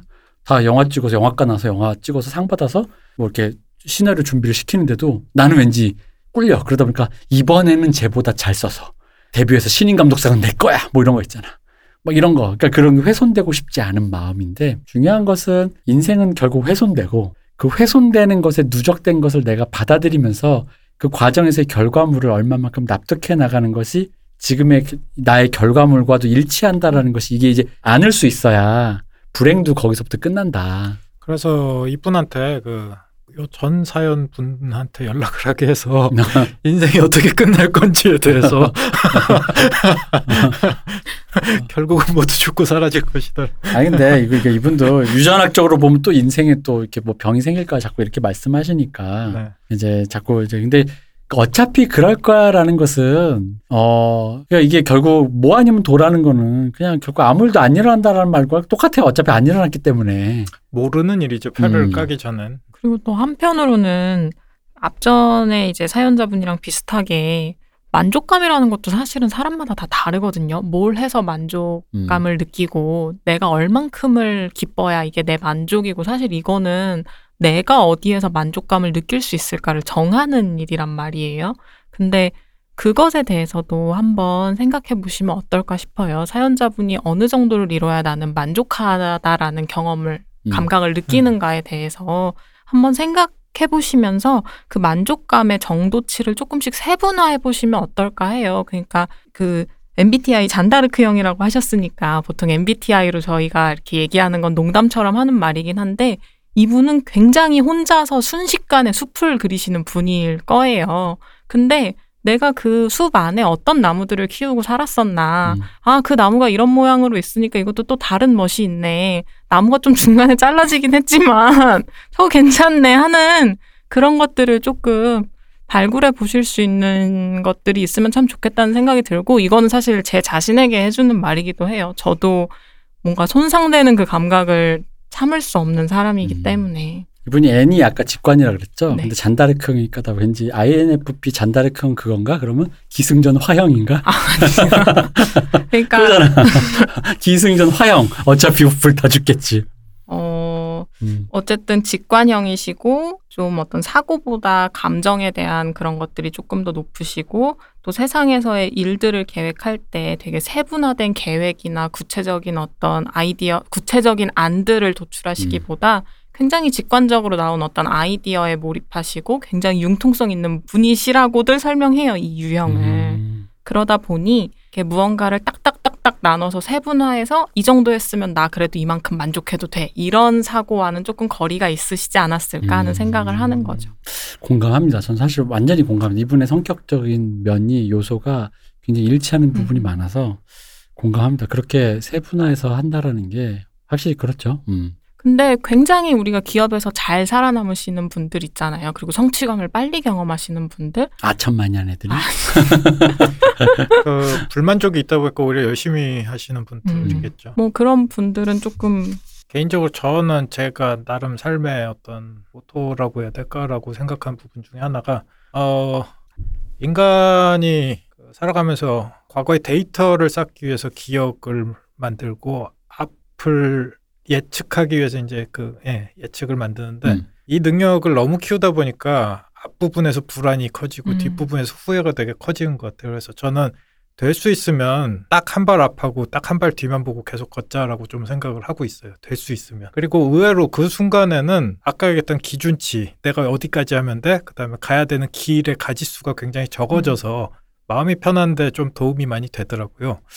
좀 그런 한 방법도 좋지 않을까라는 생각도 드네요. 이분과 굉장히 비슷한 성향인 제가 말씀드리자면 제가 옛날 방송 초기 했던 얘기 한치 앞만 보고 산다. 음. 저의 삶의 모토를 왜 그렇게 수정했느냐. 바로 이렇기 때문입니다. 음. 너무 막 예상되는 결과가 있는 건 나도 알아요. 대부분 또 한 뭐 100%인지 모르겠지만 상당수 맞았을 거야. 그런 게. 이 일은 이렇게 흘러간다. 나의 직관에 크게 벗어나지 않는다. 근데 이제 그거는 그거고 어, 내 삶을 현재 이렇게 좀 그렇게 하는 근데 뭐 현재를 즐겨라 이런 얘기는 아니고요. 그러니까 그 기준치에 대한 것들에 좀 느슨하게 음, 타인의 협조와 이해와 아이디어 그들에게도 존중해 줄 수 있는 것들이 나에게 이제 부여되는 것들도 감사하면서 그러면서 이제 이 결과물이 그들과의 어떤 내가 태어난 심지어 나를 낳아주신 부모님들과의 그 모든 사람들의 support에서 이뤄낸 조응된 결과물이라고 생각하면 조금 내 마음이 저는 편해지더라고요. 근데 그것을 나 내가 온전히 이뤄낸 나의 성취라고 생각하는 순간 이게 좀 심해지더라고요. 이런 성향이. 근데 제가 그렇게 느낀 순간 좀 약해졌기 때문에 그렇게 생각하시면 어떨까? 그리고 좀 겸손해지게 되고. 그리고 아까 음. 병에 대한 두려움이 있으시니만큼 그 건강 관리 오히려 좀 철저히 하시고 헬스 하십시오. 근데 네. 제가 보기에는 남들이 보기에는 과할 정도로 이미 관리를 많이 하시고 있지 않을까라는. 궁예를 좀 그렇죠. 해봅니다. 주 6일 하시는데 주 6일로 부, 부족할 것 같아. 무분할로 뭐 이런. 그러니까 하루를 안 해서 어, 어, 그래요, 그래요, 맞아, 저 그래요. 음. 하루 안 했더니 그 다음날 나가기 싫은 거야. 음. 그동안 꾸준히 했다가 이런 성향들이 좀 그렇거든요. 근데 그게 아니라 아니 뭐 하루 쉬었으면 지금부터 또 하면 내가 배운 게 그거거든. 아, 지금부터 또 하면 되지. 약간 근데 이 마음의 자세를 잡는 것 자체가 굉장히 내 평생의 교훈이었어요. 아, 근데 저도 그건 늘 마음에 짚고 가는 건데 저는 음. 반대로 하루를 안 나가면 그 안 나간 것에 대한 죄책감을 앓으면서 음. 울면서 그 다음에 하러 가는 음. 유형. 사람이 이렇게 다르구나. 전 하루 안 나가면 그 달콤함에서 빠져가지고. 음, 그렇습니다. 어쨌든 그래서 제가 보기엔 취업 불가형 인간이라기보단 이분도 제가 옛날에 우병우 씨나 이런 성공지향적 사람들도 굉장히 깊은 공감을 했다고 얘기했는데 이분도 저와 같은 분이다. 성취와 그런 거에 대해서 굉장히 높고 완벽주의적 성향에다가 그것이 자기 스스로의 강박이 되는데 세상이라는 게 나 혼자 힘이 안 된다라는 것에 대한 어떤 협조의 부산물이라는 걸로 나라는 사람의 성취를 이해하면 조금 더 마음 편해질 수 있지 않을까. 아, 네. 이게 조금 다른 얘기일 수도 있는데 제가 한번 질문을 드리고 싶었던 게 지금 뭡니까? 이러한 상태의 형태가 음. 지금 비 그러니까 이상하다라고 생각은 하지 않지만 이러한 걸 강박이라고 표현하는 게 좀 문제가 있는 표현인가요? 이게 예전부터 좀 고민하던 음. 부분이라. 음. 어, 근데 강박이라고 표현하기는 저는 조금 어려울 것 같고, 이게 그 심리학에서 강박을 어떤 방식으로 진단하느냐에 따라서도 조금 이렇게 말을 다르게 할 수 있을 것 같아요. 만약에 그 진단 기준 일부에 조금 부합하거나 심리학에서 말하는 강박과 되게 닿아 계시다면, 음. 뭐 강박적이신 어떤 게 있으시다라는 용어를 쓸 수 있겠지만, 사실 그렇게까지 어떤 특정한 생각에 매몰되어 계신다거나 그 생각이 반복적으로 계속 생각이 되어서 삶에 지장을 주실 정도는 제가 봤을 때 아닌 것 같거든요. 음. 저건 마- 또 하나 질문. 자, 우리가 MBTI 나오는 나는데 이 MBTI 심리학 전공자 입장에서 우리가 그러니까 물어보고 싶어. 이거 이- 그냥 이렇게 얘기해도 돼요. 그러니까 분류법으로 그냥 거칠게 표현할 땐 괜찮긴 한데 요즘 자기 소개할 때 막 면접 볼 때까지 심지어 는 어. 얘기한다면서요. 일종의 혈액형 음. 심리학 같은 거라고 저는 생각하고 있고 이게 사실 심리학 전공하신 분들 상담하시는 분들도 농담처럼 얘기해요. 음. 이거를 상담에서 주로 쓰지는 않아요. 그러니까 왜 안 쓰냐면 사실 이거에 16가지의 유형으로 사람들을 분류하는 거고 이 검사를 해보신 분들은 알겠지만 검사가 그냥 자기 선호식 검사인데 그 검사의 응답이 이 수검자가 얼마나 성실하게 응답했는가를 알 수도 없고요. 이게 정말로 본인 모습을 표현한 건지, 나를 좀 더 좋게 보이기 위해서 표현한 건지, 이런 지표를 전혀 확인할 수가 없어요. 그러다 보니까 실제로 그리고 심리학에서 성격 검사로 가장 주요하게 자리 잡은 이론은 이제 빅5라고 해서 되게 오래 연구가 축적되어서 각 요인들에 대해서 과학적 근거가 마련된 따로 쓰이는 성격 검사가 있기 때문에 MBTI는 그냥 어떤 인간에 대한 직관과 통찰을 바탕으로 한 일종의 혈액형 심리학 같은 음. 거라고 봐주시면 좋을 것 같고 다만 이 검사가 가지고 있는 장점은 어, 어, 모든 분류법이 그렇겠지만 실제로 어떤 인간의 성향을 반영하고 있기는 해요. 대부분 자기가 속한 어떤 유형들을 가만히 들어보면 그 사람을 나타내고 있기는 하거든요. 음. 전부는 아니어도 일부일지라도. 그러다 보니까 사람들을 빨리 분류하고 그 사람의 성향이나 능력에 맞는 일들을 주거나 뭐 사람들끼리 어떤 촉진을 하는데 이렇게 서로 이렇게 교류하기 쉬운 사람들끼리 모아놓고 빨리 어떤 의사소통 과정이나 촉진 과정을 이끌어내는데 사용하긴 쉬워서 상담이나 이런 깊은 과정보다는 주로 조직 심리나 어떤 조직을 운영하는 입장에서 한 번쯤 참고에 봄직한 검사이기는 한 거죠. 음, 음. 이전에 우리가 그 성의 스펙트럼에 대한 얘기를 했을 때 도구적 한계 그 도구마다 네, 정교함이 있고 또 조악함이 네, 있지만 도구적 한계는 명확하게 우리가 인지를 해야 된다라는 음, 것과 네. 비슷한 아. 저는 MBTI 하면서 좀 이상한 걸 또 느꼈던 게 그 결과치 16가지를 쭉 네, 읽어보고 네. 다 난데라는 생각 그러면서 그 느낌 있잖아요. 시험을 끝내고 네네. 나서 결과가 나왔을 때 와 잘 맞는다라는 느낌이 뭐가 나왔어도 난 음. 아마 느꼈을 것 같다라는 생각이 좀 들더라고요. 그러니까 이 유형론이라는 것도 사실은 심리학에서 잘 안, 이제는 거의 잘 안 쓰이는 것 같아요. 왜냐하면 그 DSM-5라고 해서 정신의학 편람을 봐도 자폐증이라고 안 하고 자폐 스펙트럼, 음. 뭐 정신분열 스펙트럼이라고 칭하거든요. 그러니까 그 말인즉 정도의 차이라는 거지 이 유형에 속해 있다고 해서 이 유형은 아니다 이런 거라고 보기는 어렵고 그게 성격에도 마찬가지로 적용이 되는 것 같아요. 그러니까 뭐 예를 들면 제 친구들 중에서는 직장에서 많이 일을 하고 났을 때 MBTI를 하는 것과 집에서만 지냈을 때 MBTI를 하는 것의 결과가 달라진다고 얘기한 친구들이 있어요. 음. 뭘 믿어야 되냐. 근데 당연한 게 사람들은 환경이나 어떤 조건에 따라서 자기에게 있는 다른 역량들을 끄집어 올려내야 되거든요. 그렇게 살다 보면 내가 순간적으로 많이 입고 있던 옷의 모습을 검사에 반영하는 거라고 생각해요. 음. 음, 도구에 매몰되지 음. 맙시다. 음, 그렇습니다. 일단 다시 이제 마지막으로 이제 이분의 고민 중에 마지막 이런 부분이 있습니다. 그냥 잘 살고 싶습니다.라고 썼어요. 그래서 이제 우리가 이제 해줄 거는 그냥 잘 살고 계시다. 음. 근데 이제 이게 그 지금 잘 살고 있는 건지 왠지 그런 뭔가 그런 마음이 드시는 건 그것이 뭔가 온전치 않은 결과물이라는 것에 대한 불만족은 아닐지 한번 점검해 보시고. 그러니까 제 느낌에는 음. 뭐 하나가 가로 안에 터 있어요. 그냥 더 잘 살고 싶다. 음. 더가 지금 가로 안에 음, 숨어 있다. 음, 저는 반 조금 내가 잘 살고 있다라는 걸 선생님이 이 사연자분이 느끼게 되시기를 바래요. 음. 음. 저희가 자, 보기에는 굉장히 잘 살고 계신 것 같은데. 야, 뭐 박사땀 다 잘 사는 거야? 뭐야? 애- 애기도 있고. 잘, 잘 살고 싶으시대잖아요. 왜 이래? 다들 왜, 야, 그만하면 잘 사는 거니까, 어, 이렇게. 아유, 아, 제가 말씀드렸던 건 모두 우리 각자 나름대로 잘 살고 있다. 네. 네. 그러니까 잘 살고 있다가, 그러니까 제가 생각에는 우리 한수성님이 자주 하시는 말을 약간 저도 인용해서 하자면, 잘 사는 게 뭔가, 그러면. 음. 음, 본인이 잘 살고자 하는, 잘 살고 싶다라는 말이 무엇을 의미하고, 거기까지 도달하는 과정으로서의 세분화된 게 무엇인가. 그걸 좀 따져보셔야 될 것 같다. 이게 음. 왜 갑자기 이제 뜬금없는 얘기를 하게 되는데 되게 많은 사람들이 의외로 저랑 좀 다른 느낌으로 인생을 바라보시더라고요. 그 인생 사람의 삶에 어떤 지향성과 목표가 있다라고 대부분 음. 믿고 계시더라고요. 그래서 거기에 가느냐 안 가느냐에 따라 인생의 질이 좀 달라진다라고. 어 개인적으로 저는 모든 것이 우연의 산물이고 목표가 없다라고 생각하다 보니 어 가끔은 이제 그런 생각을 많이 하시는 분들하고 가끔 생각이 부딪힐 때가 가끔은 있더라고요.